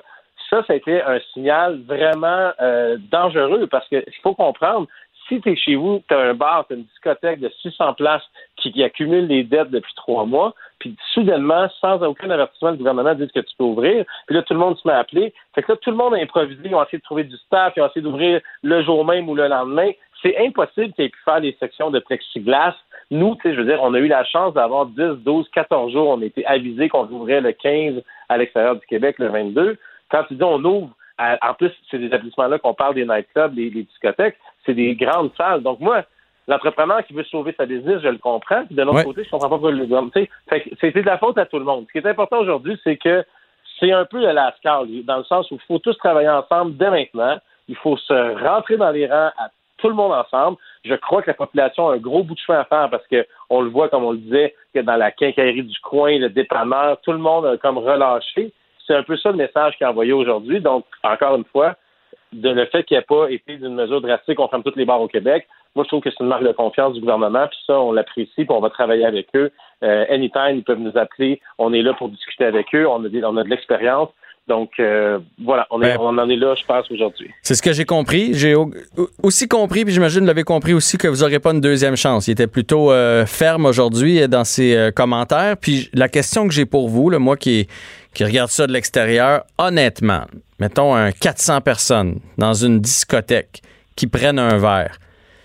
Est-ce ça se fait-tu vraiment respecter les consignes quand, quand la gang d'amis, de, chums, j'ai déjà eu cet âge-là, là, de 23 ans, vont se mettre à avoir du fun avec les filles puis prendre un verre rendu à minuit, une heure, ça se fait-tu vraiment respecter les consignes qui sont en vigueur présentement au Québec? Ah, écoute, c'est comme euh, c'est comme euh, c'est comme répondre, poser la question, c'est y répondre d'une certaine façon, mais j'ai des exemples où on tombe, mettons, le 400 places, là, le grand plancher de danse, tout ça, ce qu'il faut comprendre, c'est que ces entreprises-là, ils ont des vocations à caractère encore plus de rapprochement. Donc, nous, ce qu'on dit, qu'on espère avoir la chance d'interpeller le ministère de l'Économie rapidement, c'est écoutez, présentement, là, il y a eu un secteur qui s'appelle la restauration et les bars au Québec, qui sont 5000 établissements qui ont été fermés en premier, qui ont réouvert en dernier. On a perdu des, des, euh, des, des gens au combat, ils ont perdu leur business, tout ça. Là, on est à peu près sur une non, mais on est, on est à peu près là, sur une tranche là, de, de 5 à 8% des établissements qui sont vraiment des discothèques. Pourquoi le ministère de l'Économie n'arrive pas? M. Fitzgibbon ne se présenterait pas pour dire écoutez, on a essayé, on recule d'un pas, mais ce qu'on vous dit, c'est qu'on vous oubliera pas. Donc, il va y avoir des programmes, des mesures d'allègement fiscal, il va y avoir des mesures économiques. S'il vous plaît, soyons responsables. Toutes les entreprises qui sont à vocation, genre de dance floor, de 400 personnes et plus, tout ça, on vous demande de reculer d'un pas, puis on va, on vous oublie pas. On, leur demande pas de signer un chèque en blanc tout de suite au gouvernement et au ministère de l'Économie, mais je ne comprends pas que ce secteur de l'entreprise qui c'est beaucoup d'argent parce qu'on parle de des salles quand tu as une salle de 500 places là ou 1000 j'ai j'ai un membre moi qui a 1200 places 1200 places quand c'est plein là t'en vends de l'alcool t'en vends de la bière C'est clair. t'as des employés non mais c'est une PME depuis le début on dit que c'est une PME comment ça se fait que le ministère de l'économie n'est pas capable de venir en aide à une petite portion de la restauration puis des bars puis qui va peut-être faire crouler toute l'industrie des bars et des restaurants s'il intervient pas? Nous, ce qu'on dit, c'est Imagine, toi, tu me permets, toi, tu as une discothèque, ça fait trois mois, le genre, que tu n'as pas roulé ta, ta, ta business, puis l'aide au, au loyer commercial s'en va, puis le propriétaire de ton immeuble qui te demande 30 000 par mois te dit, ben non, Arruda, il l'a dit à la télévision que vous aviez le droit d'ouvrir, fait que tu vas me payer tout ton loyer de juillet. Et là, lui, le gars qui est le bar, il dit, ben non, je peux juste ouvrir à 30% de capacité parce que j'ai de la distanciation physique. Le propriétaire, il dit, ben je m'en sac, tu vas me payer ton loyer pareil. Tu vois la chaîne que ça Ouais, fait, ouais, ouais, ça met de la- fait que ça met une pression supplémentaire sur les entrepreneurs. Puis à ce moment-là, la seule façon pour lui de sauver son entreprise qui est bâtie à sueur de son fond pendant une dizaine d'années, c'est de dire bon ben je vais m'essayer sur ma piste de danse de mettre des tables puis de sauver ma business. Il y a quelque chose qui marche pas dans ces cas. C'est là que je dis que le ministère de l'Économie devrait juste venir dire à ces gens-là Écoutez, pour l'instant, on n'a pas la solution, mais on vous oubliera pas. Il y a plein de gens qui gèrent des discothèques présentement qui préféreraient vraiment rester fermés, mais qui n'ont pas le choix de le faire. C'est une question de survie. Il y en a qui ont les moyens de le faire. Il y a des établissements à Montréal très réputés qui ont décidé de rester fermés. À leur, euh, ça leur coûte euh, vraiment comme euh, c'est des frais fixes incroyables. Ouais. Mais c'est pas tout le monde qui peut faire ça. Donc, tu sais, c'est- tout ça. Je là, comprends bien que dans, un monde idéal, là, vous souhaiteriez tra- tracer une ligne entre le petit pub, la petite taverne, le resto-bar et qu'il y ait de l'aide gouvernementale pour que les grosses discothèques demeurent fermées. Ça, ça, c'est ça, ça serait le monde idéal. Puis Mais ça, les membres chez vous sont, sont d'accord avec ça, avec votre position là-dessus? sont 100% d'accord. Parce qu'on est tous, on est tous euh, solidaires. Moi, genre, j'ai un 120 places sur la Mont-Royal, je peux l'opérer, j'ai réussi à le mettre en place. En plus, on a eu la chance d'avoir une rue piétonnière, tu comprends? Oui. Moi, je suis capable de le faire. Le même, la même personne qui est impliquée dans le Vieux-Montréal où le tourisme est absent euh, cet été, qui a un 500 places, lui, il peut pas le faire, mais il reste juste ça parce qu'il n'y a aucune aide. Il faut comprendre. tu sais. C'est sûr que ces gens-là, ils ont, ils ont à la base, tout le monde est assez. Quand tu es en, en- en affaires, je crois, ou même dans la base d'une société, ton premier réflexe, c'est la sécurité, la santé. On s'entend tous là-dessus. Par contre, quand ça fait des années que tu bâtis ton truc, tu as une famille, tout va bien, tu as un équilibre, puis soudainement, euh, tu te mets à perdre genre des, je sais pas moi, des 100 000 de, de revenus, de, de frais fixes par mois. Il faut aider ces gens-là. On, là, on, on a éliminé quasiment 90% de la restauration des bars qui peuvent fonctionner. S'il vous plaît, M. Fitzgibbon, présentez-vous dans une conférence de presse. Venez dire que vous êtes prête à les écouter, qu'il va avoir. Donnez-leur l'espoir au moins de pouvoir avoir une entente qui va venir les empêcher de forcer des réouvertures pour sauver les entreprises. Moi, je, Mais, euh, je peux, je peux pas les empêcher. là. Monsieur Thibault, ça fait plein de bon sens ce que vous dites. On serait bien mieux en tant que société de payer pour ces quelques bars-là. Je sais pas combien il y en a au Québec, mais des gros bars, il n'y en a pas tant que ça. On les laisse fermer, on les 150, subventionne. Et on retourne à la place les gens au travail, puis on, re- continue notre déconfinement et le retour à l'économie, puis on enlève la PCU. On prend l'argent de, de, de, de ce ce que ça va générer et on le donne aux propriétaires de bars pour qu'ils restent fermés pour continuer d'être en sécurité. Ça, ça, fait, ça fait plein de bon sens. Mais entre-temps, là, si jamais c'est pas ça la solution, est-ce qu'il y en a des solutions comme, je sais pas, euh, fermer un peu plus tôt? Tu sais, pas plus que la soirée avance, plus la consommation embarque, puis plus c'est difficile de tolérer les gens. Est-ce que de prendre la température, de prendre le nom des gens quand ils arrivent pour pouvoir les retracer? Parce que là, le gouvernement essaie de retracer qui c'est qui était au, euh, au 10-30 en fin de semaine pour savoir, et il lance ça sur les médias sociaux, ce qui est un peu, ce qui un peu, absurde. Y a-t-il des solutions temporaires si jamais c'est pas votre idée qui est retenue? Ben, je pense que tu viens de les nommer. C'est sûr que les heures de fermeture, ça va être la, prochaine- la première chose à considérer. Le, le, le- tu sais, encore une fois, par contre, ça va atteindre directement les gens qui ont plus des clubs, tout ça. Mais si, mettons, on y va d'une façon globale, je veux dire, euh, le commerce qui est ouvert déjà, qui a pu ouvrir ses portes, je sais pas, à midi ou trois heures de l'après-midi, pourrait facilement fermer à 11 heures, puis peut-être à minuit le vendredi, samedi. Ça, ce que ça va occasionner, c'est que tout le monde va se ramasser dans les rues en même temps. On va avoir besoin des corps policiers pour faire circuler ces gens-là, mais c'est la première solution. La deuxième solution, euh, tout ce qui est par rapport au registre, nous, on a des bons exemples chez nous. Le Saint-Édouard, euh, euh, qui est sur euh, Rosemont, euh, dans Rosemont, ben, lui, le propriétaire, il a déjà son registre. Toutes les réservations sont enregistrées. Il y a quelqu'un à la porte qui prend les noms. Puis ça commence à se faire de plus en plus. C'est beaucoup de gestion. Après, au niveau légal, tu pas, t'as pas le droit de demander. La personne n'est pas obligée de s'identifier. Par contre, le monde le font à 99% je veux dire, le monde le font, on n'est pas là pour faire des enquêtes. Euh, mais oui, c'est une solution, un registre. Euh, après ça, euh, le- les, bon, les, les trucs de thermomètre pour prendre la température des gens, pour s'assurer que euh, on élimine le plus de cas possible peut-être de, de- du virus dans ton établissement. Oui, mais c'est encore une mesure qu'il va falloir mettre en place. Du jour au lendemain, on peut pas tout avoir la borne qui prend la température, donc on va être encore dans un scénario d'adaptation. Moi, je pense qu'il y a des, des, euh, des trucs qu'on peut faire à court terme, très court terme. Il va falloir céder sur des portions comme les heures de fermeture. S'il faut y aller comme ça, euh, on va le faire. On veut vraiment travailler. Aujourd'hui, avec la, la communication qu'on a eue au directeur de cabinet du, ministère de la Santé, on est censé avoir un entretien avec eux dans les prochaines heures, prochains jours. On sent la volonté du gouvernement à vouloir sauver les entrepreneurs. Donc, si j'ai la chance de, de, de soumettre l'idée à M. Dubé d'y aller d'une mesure économique via M. Fitzgibbon, je pense que ça viendra en- enlever de la pression. Puis juste euh, rapidement, l'idée, c'est, je comprends très bien que les gens peuvent dire, ben voyons, donner des subventions des bars. Attention, nous, ce qu'on dit, c'est on va cibler les gens qui en ont vraiment besoin pour justement pas refermer toute l'économie de la restauration, parce que ça coûterait beaucoup plus cher au Québec de refermer la restauration et les bars que de s'occuper de peut-être de 5, 6, 7% des établissements. Ah, je suis bien d'accord avec vous.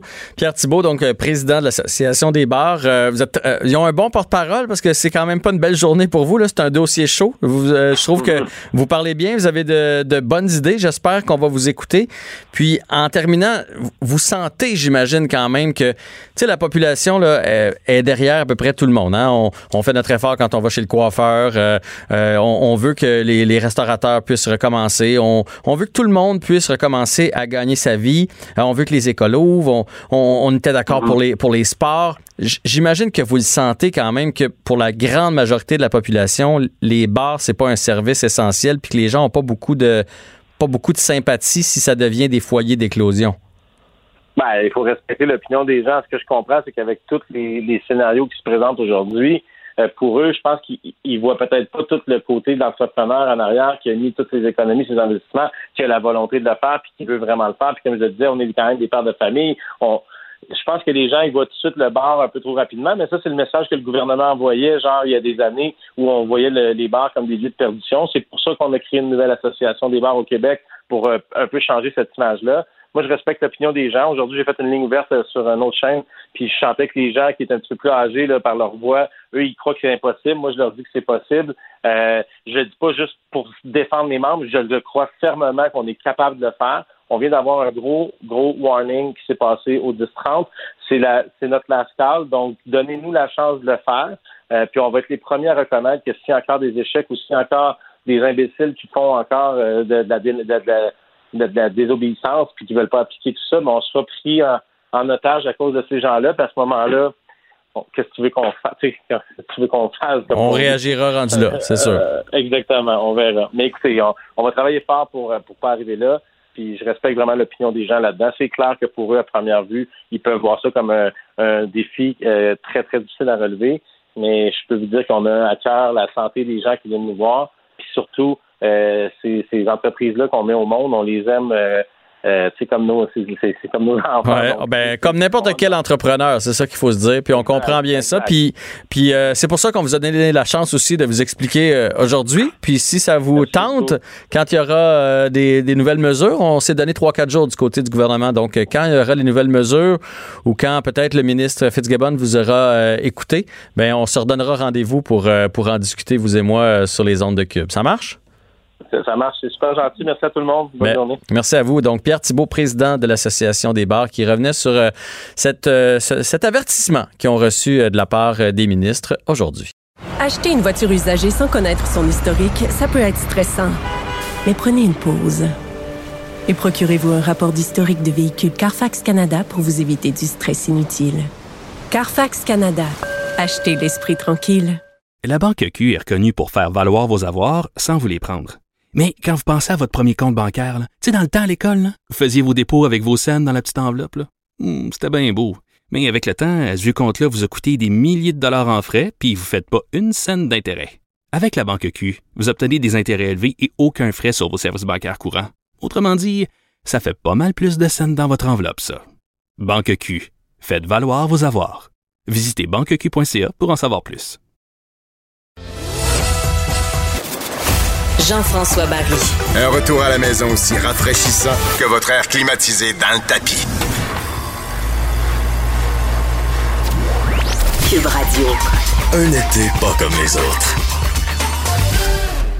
On va maintenant s'entretenir avec euh, Makakoto, euh, que vous connaissez bien, euh, évidemment comme homme politique et maintenant chroniqueur au Journal de Montréal, qui a signé un, billet qui s'intitule Du petit au grand écran euh, québécois, l'invisible diversité. On revient là-dessus sur le peu de rôles qui sont euh, offerts aux euh, minorités euh, à travers le, Québec, à travers notre télé, notre cinéma. On revient aussi sur le, gala artiste parce qu'il y a une petite controverse alentour de ça, comme quoi il y a peu de gens de couleur qui sont, nommés. Et Monsieur Coteau, vous ne blâmez pas nécessairement les organisateurs du gala, ni non plus les télédiffuseurs. En fait, selon vous, c'est plus les auteurs qui sont à blâmer. Pourquoi? En fait, a priori, euh, tout d'abord, bonjour euh, Bonjour, Jean-François. bonjour, vous allez bien? Euh, Oui, ça va très bien. a priori, quand je désigne les auteurs, c'est parce que je remonte à la source de, mhm. De l'œuvre de l'esprit, c'est-à-dire du produit culturel qui est proposé. Il est conçu, il est réfléchi autour d'une histoire euh, est vendu à un producteur qui fera des démarches auprès des institutions financières, téléfilms, euh, euh Sodec, etc., pour trouver du financement. Euh, et il se tourne évidemment vers le privé aussi pour les placements publicitaires, comme comme ça fonctionne. Et puis il va vendre tout cela à un diffuseur qui aura probablement lui son, mot à dire. Mais l'ensemble euh, de ces acteurs, de ces personnes appartenant à la majorité, est loin euh, de, de penser ou d'envisager une seule seconde, ah tiens, on est au Québec, on est une société inclusive, euh, il faut euh, probablement penser à, à intégrer des perspectives qui démontrent toute la diversité québécoise à travers les histoires qu'on écrit, à travers les histoires qu'on va défendre en téléfilm ou à la SODEC, à travers les histoires qu'on va diffuser par la suite. Donc, quand je dis les auteurs et les producteurs, c'est les premiers porteurs de ballon. Et, et, et, je les cible sans, pas sans, je dis, c'est une erreur de ne pas penser de façon sur une base holistique. Je les cible parce que c'est à partir d'eux que partent les projets.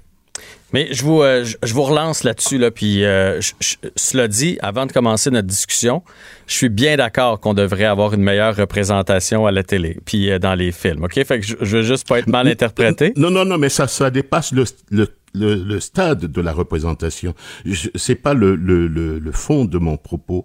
Le fond de mon propos est que nous vivons dans une société qui construit euh, son imaginaire à partir seulement d'une partie de sa population. Mhm. Cet imaginaire exclut euh, des pans entiers, les autochtones, les nouveaux arrivants, etc., etc., sans parler euh, des, des, des, profils sexuels divers.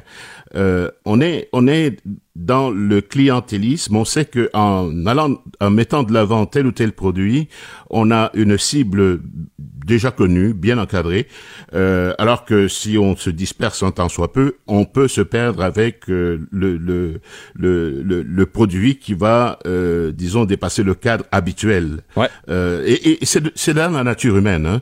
Euh, des gens qui se ressemblent ont tendance à vouloir être ensemble, à faire des choses ensemble mais euh, tout cela peut avoir des impacts, notamment dans une société. Mais je suis, euh, on est sur la même longueur d'onde, mais je, me suis posé la question en lisant votre euh, billet parce que j'ai moi-même écrit des séries, puis j'ai fait, c'est vrai que j'ai, j'ai pas, en tant qu'auteur, j'ai, écrit peu de rôles qui, qui, qui, auraient pu justement servir cette cause. Puis en même temps, je me suis demandé si la génération qui va suivre va pas être meilleure que la nôtre à ce point de vue-là. Je suis tout à fait d'accord avec vous. Parce que moi, quand je remonte, mettons que je pense à mon entourage ou que je repense à ma jeunesse, à ma skinongée, quand je, quand je vais dans mes idées pour écrire ma série, mais veux, veux pas, je vais dans mes souvenirs. Puis dans mes souvenirs, ben c'est plate à dire, mais c'est entouré de gens de la même couleur que moi qui me ressemblent. Fait que c'est voilà, c'est ça la mémoire.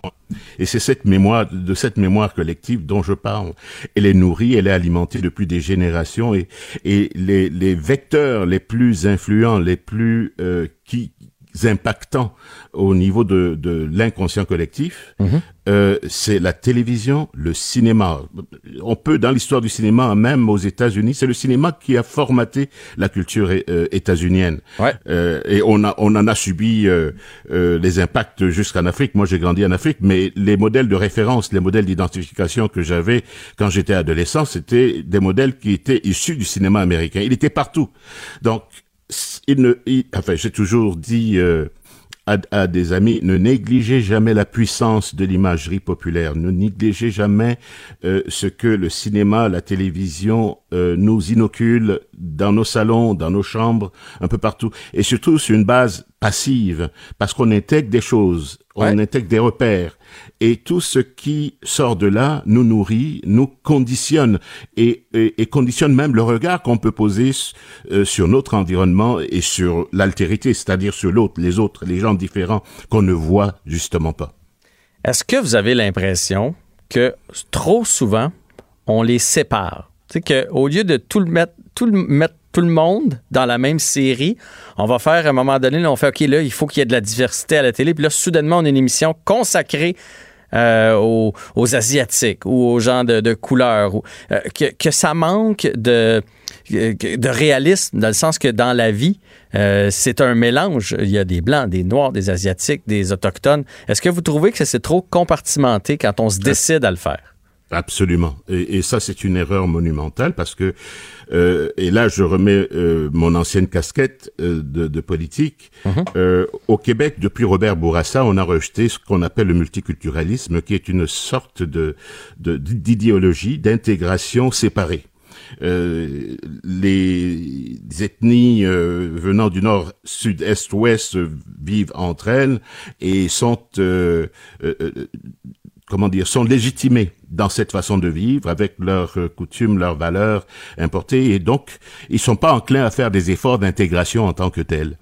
Et euh, cette fragmentation euh, sociétale nuit a toujours nuit au Québec. Robert Bourassa était le premier à se dresser contre, parce qu'à l'époque, début des années 70, face à Pierre Elliott Trudeau, c'est lui qui s'est dressé. Il a même écrit des lettres ouvertes public pour dire que le Québec n'allait jamais embarquer là-dedans.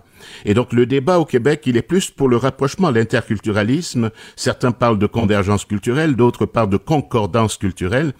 Et euh, on en est là, on est dans, au Québec, on est dans, un effort de, de, de, comment dire, de maillage. Mhm. De, de, de lien. On, on essaie de, de, de se rapprocher. Or, le multiculturalisme nous éloigne.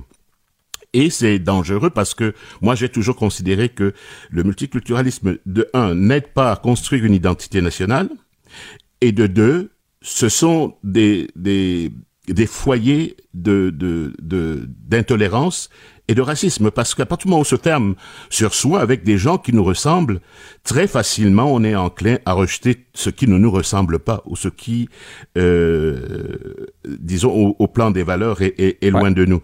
Donc il y a une cohérence à retrouver là-dedans et, et c'est ce qui m'a en quelque sorte motivé avec euh, le déclencheur qui était la soirée. Euh, des, Euh, des- du Le exactement. Par contre, euh, je ne sais pas ce que vous en pensez, là, parce qu'on a, on a, on a dit que c'était pas la faute du gala artiste, mais moi, l'impression que Non, j'ai... c'est le diffuseur. C'est le diffuseur. L'impression que j'ai euh, dans ma famille, dans mon entourage, euh, moi, dans ma famille, c'est que euh, on est prêt à aimer, peu importe qui va euh, réussir à trouver le chemin de notre cœur. Que ce soit, tu sais, Mm, j'avais plein d'exemples. là, que ce- Mhm. P. Wyler est en, en nomination, mais Rachid Badouri a une superbe carrière. euh, Kim Thuy, Anthony Cavana, Boukhar Diouf. C'est, je pense que les gens, si c'est bien amené, puis euh, les gens, euh, peu importe la couleur, puis peu importe qui écoute la télé, on est prêt à, à accepter la diversité à, à l'écran. Mhm. Ah, moi, je suis d'accord.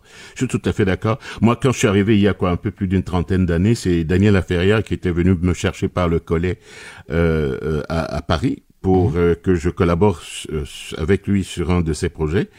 Et euh, ça a pris quoi, euh, je dirais une année pour que je sois adopté par le milieu culturel et artistique déjà, et par les Québécoises et Québécois, euh, quelles que soient leurs euh, origines, par la suite. Et, et, et de mon côté, c'est le facteur humain qui m'a piégé au Québec. C'est, c'est, je, je, j'étais pas venu pour rester, mais j'ai été coincé parce que il y a ce facteur humain euh, québécois. Les Québécois sont généralement des gens ouverts, chaleureux, avec beaucoup d'humilité, et ça me ramène à mes repères euh, euh, euh, africains. Je suis né sur un continent où on trouve beaucoup de gens comme ça, sauf que là-bas, eux, ils sont beaucoup plus bronzés, quoi. Voilà. Ouais, ça c'est sûr.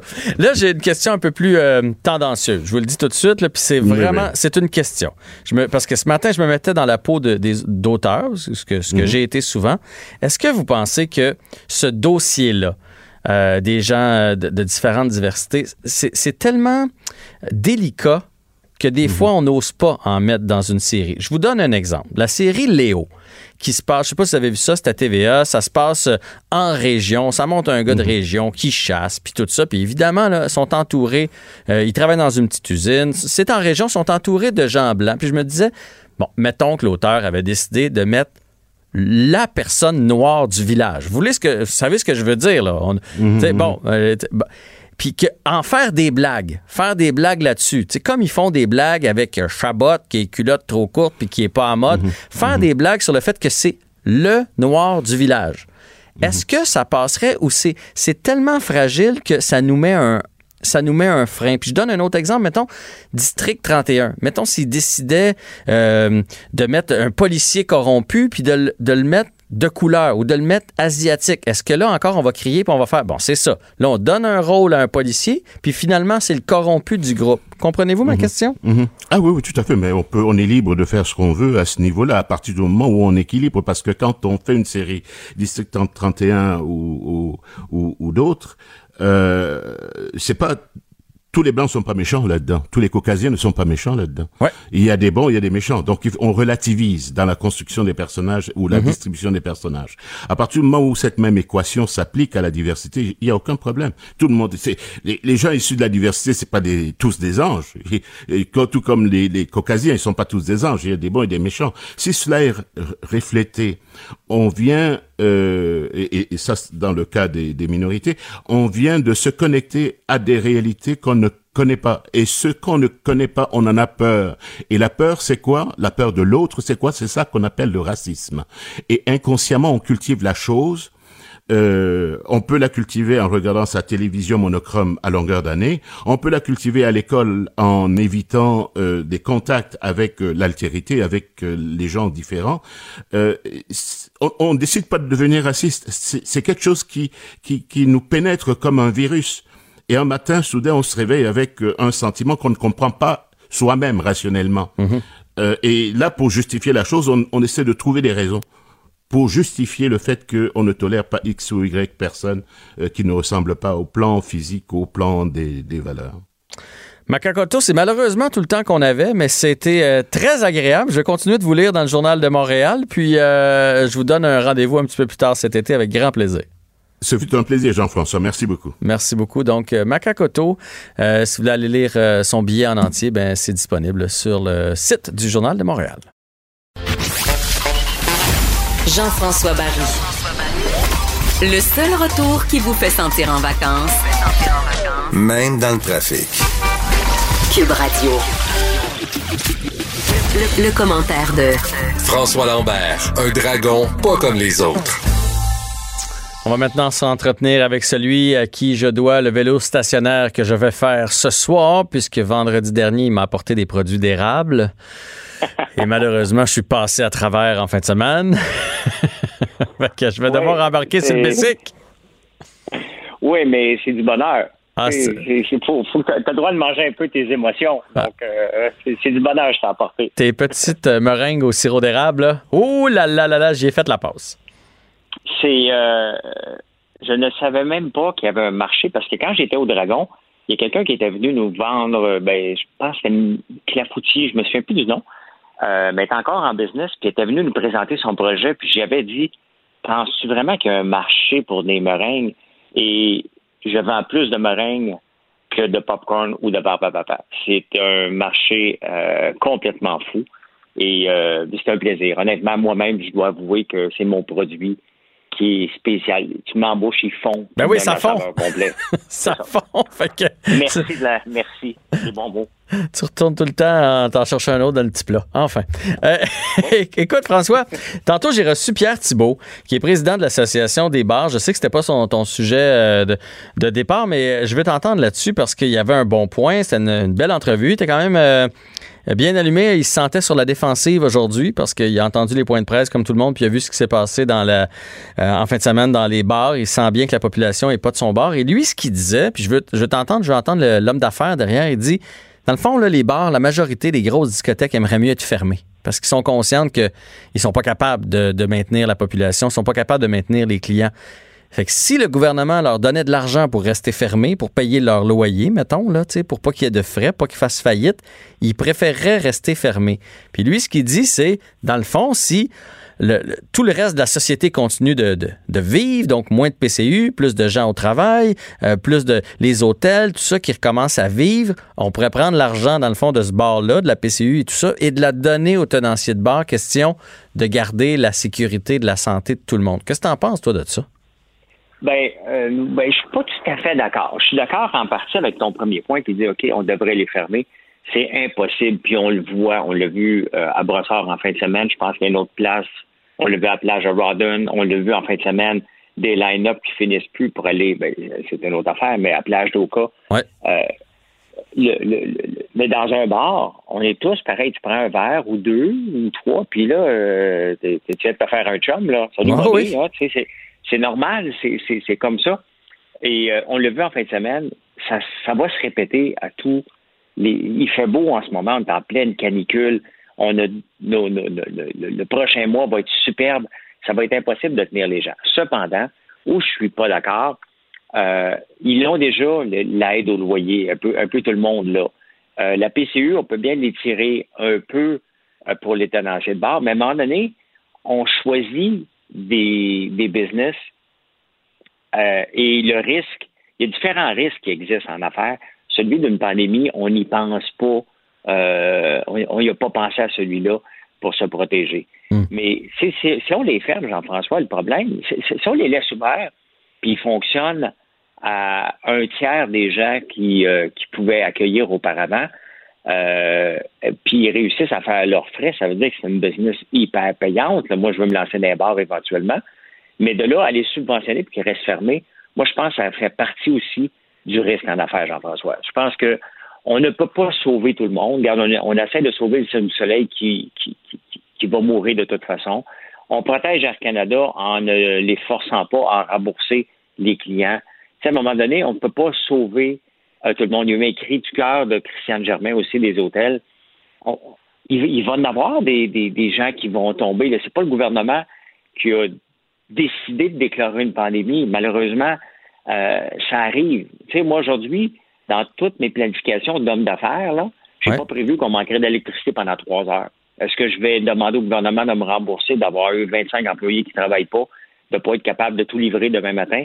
Non, il y a des risques en affaires qui existent, qu'il faut malheureusement vivre avec. Mais on le voit, le problème, c'est que la population n'est pas capable de se contenir et il va falloir les fermer.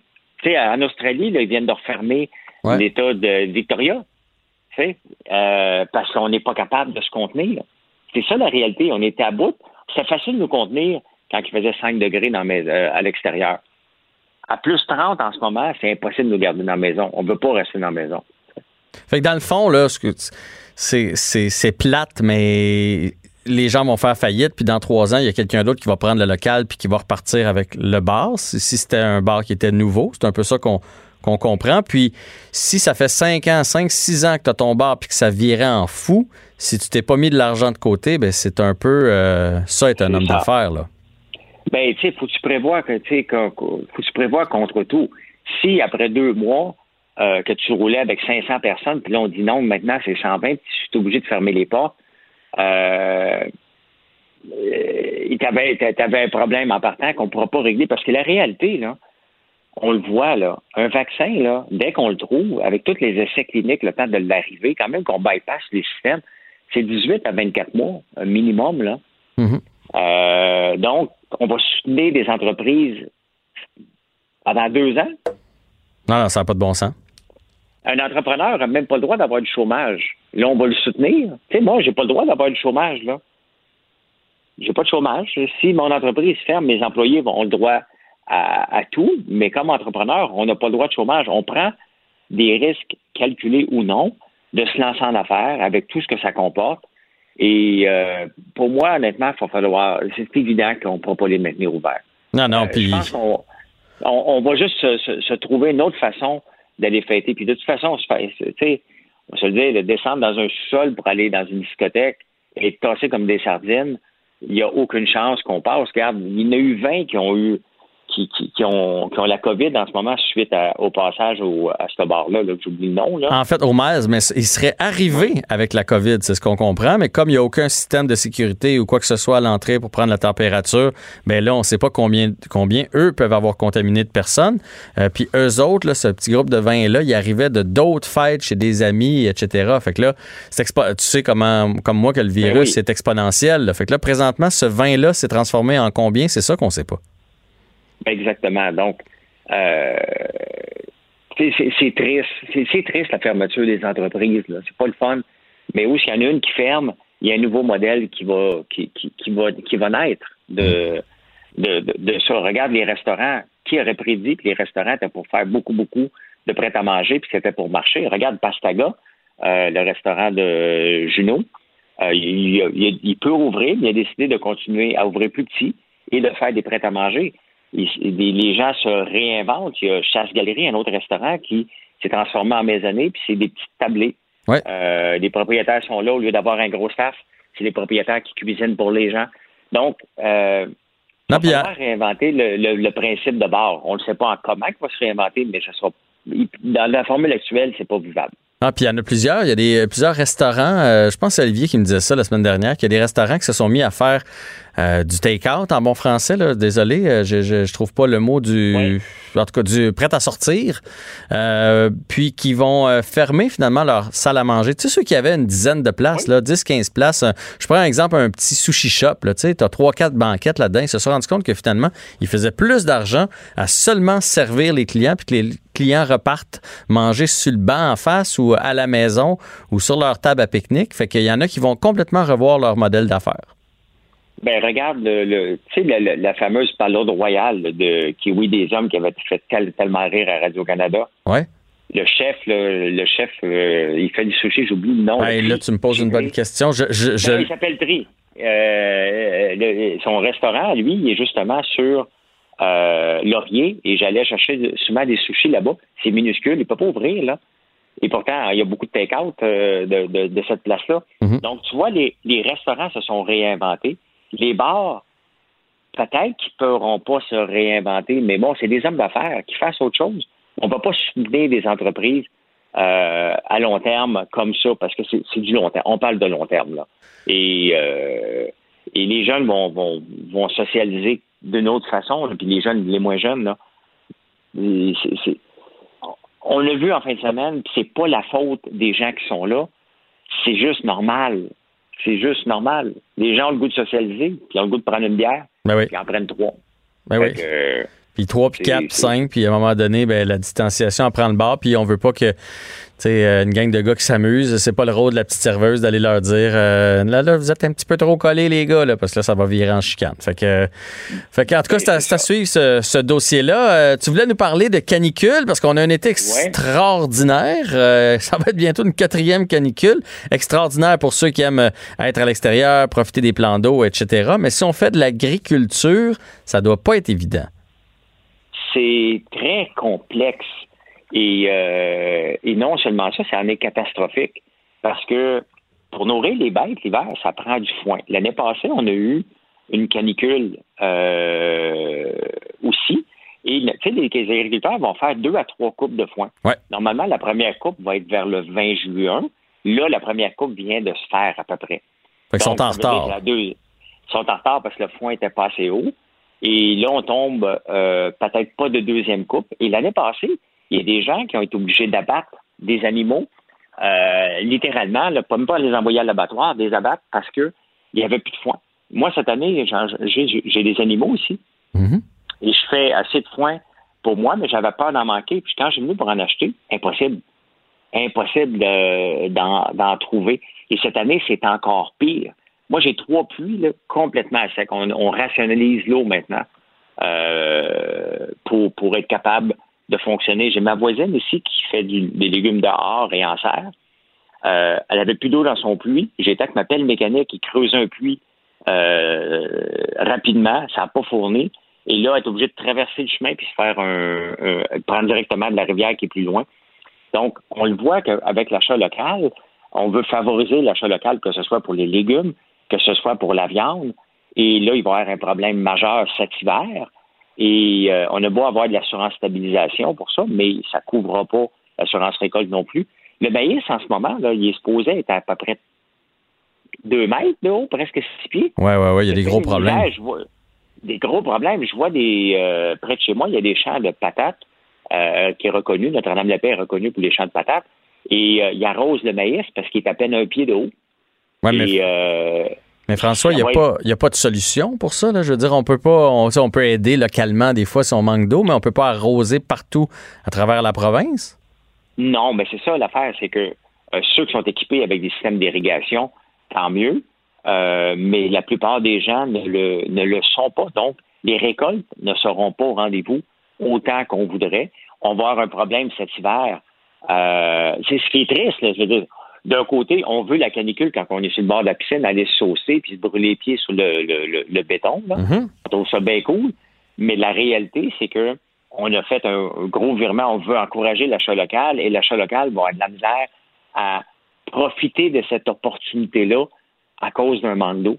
Parce que, ça- en fin de semaine, là, on va être en catastrophe solide. Il y a bien des légumes qui passeront pas la semaine. là. C'est la réalité. Là. Puis, on va avoir un autre problème rendu à l'hiver où on n'aura pas de foin. Il va falloir faire venir probablement des États-Unis euh, et ça va coûter euh, la peau des fesses. Donc, il y a des, des petits. La réalité, ça va affecter encore les petits agriculteurs qui font une différenciation dans le paysage de, de- de- des campagnes, qui n'auront pas d'argent pour acheter la, la, la belle de foin à 5-6 dollars euh, pour leurs animaux. Tu sais, moi, j'ai des chevaux, puis là, je me pose des questions. Qu'est-ce que je vais faire avec ces chevaux-là cet, cet- cet- cet hiver? Oui, parce que c'est des chevaux pour le plaisir, là, ça te rapporte pas. Fait que si tu es obligé de les nourrir, à un moment donné, c'est pas, c'est pas bon pour ton portefeuille. Ben, tu sais, je fais ça pour le fun, mais là, à un moment donné, si j'ai pas le temps de les monter, puis j'ai pas de, de foin pour les nourrir. Donc, tous les petits agriculteurs vont, vont se faire euh, rattraper par une canicule qui est supposée faire notre plaisir, mais la canicule, en même temps, nous cause des problèmes au point de vue de la COVID. Et la- l'achat local au point de vue de légumes est affecté euh, drôlement. là. On va le voir dans la- honnêtement, à partir de la semaine prochaine, là, on va en entendre parler dans les, dans les nouvelles sérieusement parce que je vois les champs qui sont euh, complètement secs, secs, secs, secs. Ouais, ben euh, oui, puis il annonce vraiment encore très très chaud pour la prochaine semaine. On va espérer qu'à partir de la mi-juillet, Dame Nature nous envoie un petit peu de pluie. Là. Beau le jour, plus la nuit, ça serait extraordinaire. François Lambert, toujours un plaisir de discuter avec toi, d'avoir ton point de vue, ton son de cloche euh, d'entrepreneur. On va remettre ça demain. Parfait, bonne soirée. Salut, François Lambert euh, sur les ondes de Cube. Acheter une voiture usagée sans connaître son historique, ça peut être stressant. Mais prenez une pause. Et procurez-vous un rapport d'historique de véhicule Carfax Canada pour vous éviter du stress inutile. Carfax Canada. Achetez l'esprit tranquille. La Banque Q est reconnue pour faire valoir vos avoirs sans vous les prendre. Mais quand vous pensez à votre premier compte bancaire, tu sais, dans le temps à l'école, vous faisiez vos dépôts avec vos scènes dans la petite enveloppe. là. Hmm, C'était bien beau. Mais avec le temps, ce vieux compte-là vous a coûté des milliers de dollars en frais, puis vous ne faites pas une scène d'intérêt. Avec la Banque Q, vous obtenez des intérêts élevés et aucun frais sur vos services bancaires courants. Autrement dit, ça fait pas mal plus de scènes dans votre enveloppe, ça. Banque Q. Faites valoir vos avoirs. Visitez banqueq.ca pour en savoir plus. Jean-François Barry. Entendez aujourd'hui les sujets de demain. Cube Radio. Le, le commentaire de Alex Dufresne, une femme de théâtre pas comme les autres. Alex Dufresne en studio pour nous parler de la mort d'Ennio Morricone. J'entends parler de ça partout et là, je me sens un peu inculte. Heureusement, tu es là pour moi. C'est une journée très triste pour moi. Je dois dire que. euh, je recommence ça. hein? C'est une journée qui est assez triste pour moi. Je dois dire que j'ai versé quelques larmes en, en faisant cette chronique parce Ah ouais, que, hein? ben oui, Ennio Morricone, en fait, c'est un, euh, c'est un grand, grand compositeur de musique de film. Il en a fait plus de 500. Il a été deux fois oscarisé, beaucoup de nominations aussi. C'est un maestro italien qui est décédé aujourd'hui à l'âge de 91 ans à Rome, en Italie. Et on le connaît, bon, majoritairement pour sa musique de film. Beaucoup de films spaghetti, de western spaghetti, dont Le Bon, la Brute et le Truand. Euh, D'autres films de Sergio Leone, là, dont euh, notamment... euh, For a Fistful of Dollars. Et donc, on, le connaît aussi pour ses airs qui sont assez connus et tellement que beaucoup de réalisateurs ont voulu travailler avec lui. On parle de Brian De Palma, Tarantino, Sergio Leone. Bon, je l'ai dit tout à l'heure, mais euh, il a vraiment marqué l'histoire du cinéma et c'est quand même quelqu'un d'exceptionnel qui s'éteint aujourd'hui. Et je voulais vous euh, euh, partager ce tweet très beau de Monica Bellucci qui a joué dans Malena, qui était un film dont il a fait la musique et qui dit Il y a des personnes qui ont la capacité de rendre le monde meilleur parce qu'elles savent créer de la beauté. Et pour moi, Ennio Morricone, c'était un de ceux-là. Il a créé des airs qui nous restent dans, dans la tête puis dans le cœur, puis on va en écouter quelques-uns tout à l'heure. Mais si, euh, si on peut revenir un peu là, sur sa carrière, il a fait des affaires vraiment euh, exceptionnelles. faut savoir que il est né en 1928 à Rome et à 6 ans déjà, il commençait à écrire et à composer. Il s'est inscrit au concours de trompette de la prestigieuse Académie nationale de Sainte-Cécile à Rome, ce qui est quand même pas euh, Banal. ben, pas banal. Ouais. Et cette fameuse trompette-là, on va la retrouver ensuite dans les western spaghetti. OK, et là, je t'arrête deux secondes. Oui. C'est deux fois que tu utilises le terme western Ouais. spaghetti. Je l'ai lu aussi aujourd'hui en préparant ta chronique. C'est quoi un western spaghetti? Un western spaghetti, en fait, c'est un, un filon du western italien. On dit spaghetti parce que c'était du western fait par des Italiens. Et entre 1963 et 1978, il y a eu beaucoup, beaucoup de films qui ont été faits, le plus de 450.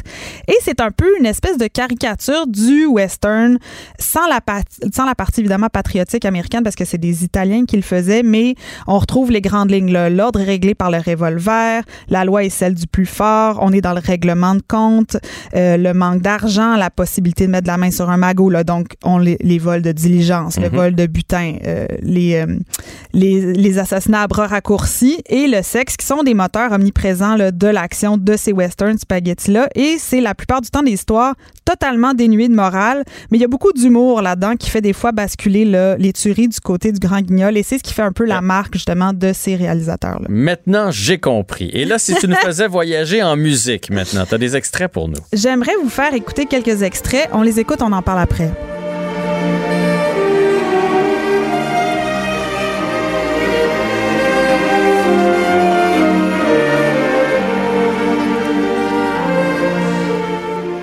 Entend en ce moment, en fait, c'est la trame euh, finale et la trame sonore du film Cinéma Paradiso, qui est un film absolument magnifique, qui a été écrit euh, par euh, Giuseppe Tornatore et réalisé par lui aussi en 1988. Et ça, c'est un film qui a marqué toute mon enfance. Mon père m'a amené au cinéma voir ce film-là. Euh, dans ses reprises au cinéma, on avait la trame sonore chez nous, puis vous l'entendez, là, il y a quelque chose de très épique, puis de Ouais. très... c'est l'histoire, en fait, d'un film qui parle du cinéma puis de l'amour de ce réalisateur-là et de New Morricone pour le cinéma. Puis on le ressent à travers ça. C'est un projectionniste qui vient de mourir puis qui avait adopté un, un- un jeune homme qui est devenu Toto. réalisateur plus tard. Toto, exactement, le petit, euh, notre Alfredo. Et donc, euh, ben, c'est ça. Cinéma Paradiso, pour moi, c'est vraiment, c'est vraiment ma trame préférée. Et là, on enchaîne sur autre chose. Vous allez reconnaître peut-être?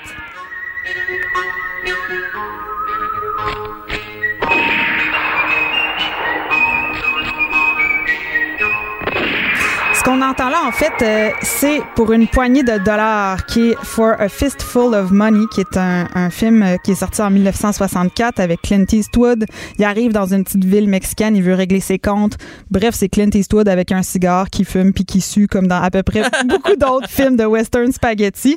Et je sais pas si tu reconnais le petit sifflement là, qu'on entend en arrière, mais ça, Ah, c'est... j'étais concentré sur la, la bombarde. Hein? C'est ça qu'on appelle ça? Sur le... Oui, la, la guimbarde, la guimbarde. La guimbarde. Oui. ah, OK. Je pensais que c'était de la bombarde. Mais non, le sifflement, euh, faudrait me le faire réentendre. Est-ce qu'on peut réentendre le, le, le sifflement? Ah, Joanie, on est sur la fin de l'émission, elle peut pas. Elle mais peut pas, mais vas-y, donc les gens ce fameux sifflement, entendu. il revient souvent dans les westerns spaghetti de Morricone et c'est aussi un sifflement qu'on va retrouver dans les films de Tarantino parce que Tarantino a engagé Morricone pour plusieurs films, euh, The Eightful Eight, euh, Django Unchained et on reconnaît aussi ce fameux sifflement. Je sais pas si vous en souvenez dans Kill Bill aussi quand l'infirmière Mhm, rentre mhm. en sifflant le Donc, c'est comme un trademark en Ah, bon français. Ah. Exactement. Ah, on l'a ici, là, on l'entend. Donc voilà, c'est le, le trademark d'Ennio Morricone. Pour moi, ce sifflement-là, il est vraiment, euh, il est vraiment associé à sa musique puis aux airs épiques qu'il a, qu'il a composés. Mais euh, c'est un peu triste quand même qu'on en entende autant parler une fois qu'il est décédé. Je, veux dire, je sais qu'il a gagné deux fois des Oscars, mais, Oui. mais ça aurait mérité Et en euh, plus- une plus grande place. Oui, en plus, l'Oscar, le vrai Oscar qu'il a gagné, c'est avec Tarantino pour Kill Bill volume 2. C'est quand même... Ah non, c'est pour le... Non, pardon, c'est pour les 8, ça le parle. euh. donc ça, c'est un film... Il a gagné l'Oscar pour ça, mais en 2007, il avait reçu quelque chose pour sa carrière. là. Donc ça a été la seule fois où il a reçu un vrai Oscar pour un film, Pour alors qu'il a été nominé ben oui. beaucoup de fois. Là. Ouais. Je vous invite à, à écouter les films pour lesquels il a fait de la musique. Là. Je le dis vite, vite. Pasolini, Palma, Almodovar, Sergio Leone, Polanski. Là. Il a travaillé avec beaucoup, beaucoup de réalisateurs. Donc, euh, je vous invite à faire un petit tour euh, de ce côté-là pour découvrir la musique d'Ennio Morricone. Ah oui, puis si vous voulez en découvrir davantage de ce que moi j'ai fait avant l'émission, ben présentement c'est partout sur la toile. là. Fait que si vous rentrez son nom dans Google, par exemple, ça va vous sortir un paquet de films et un paquet de trames sonores qu'il a composé. Il en a fait plus de 500 quand oui, même. C'est pas plus de rien. là. 500. là. C'est quand même hallucinant. Là. Ouais. Bon, ben, hey, euh, ça a été court, Alex, mais ça a été très agréable. Je te, je te souhaite un bon trafic pour t'en retourner. Merci beaucoup. On va se retrouver mercredi. J'espère que vous avez aimé l'émission d'aujourd'hui. Euh, vraiment de très, très beaux sujets, de bons intervenants. On remet ça demain, 15h.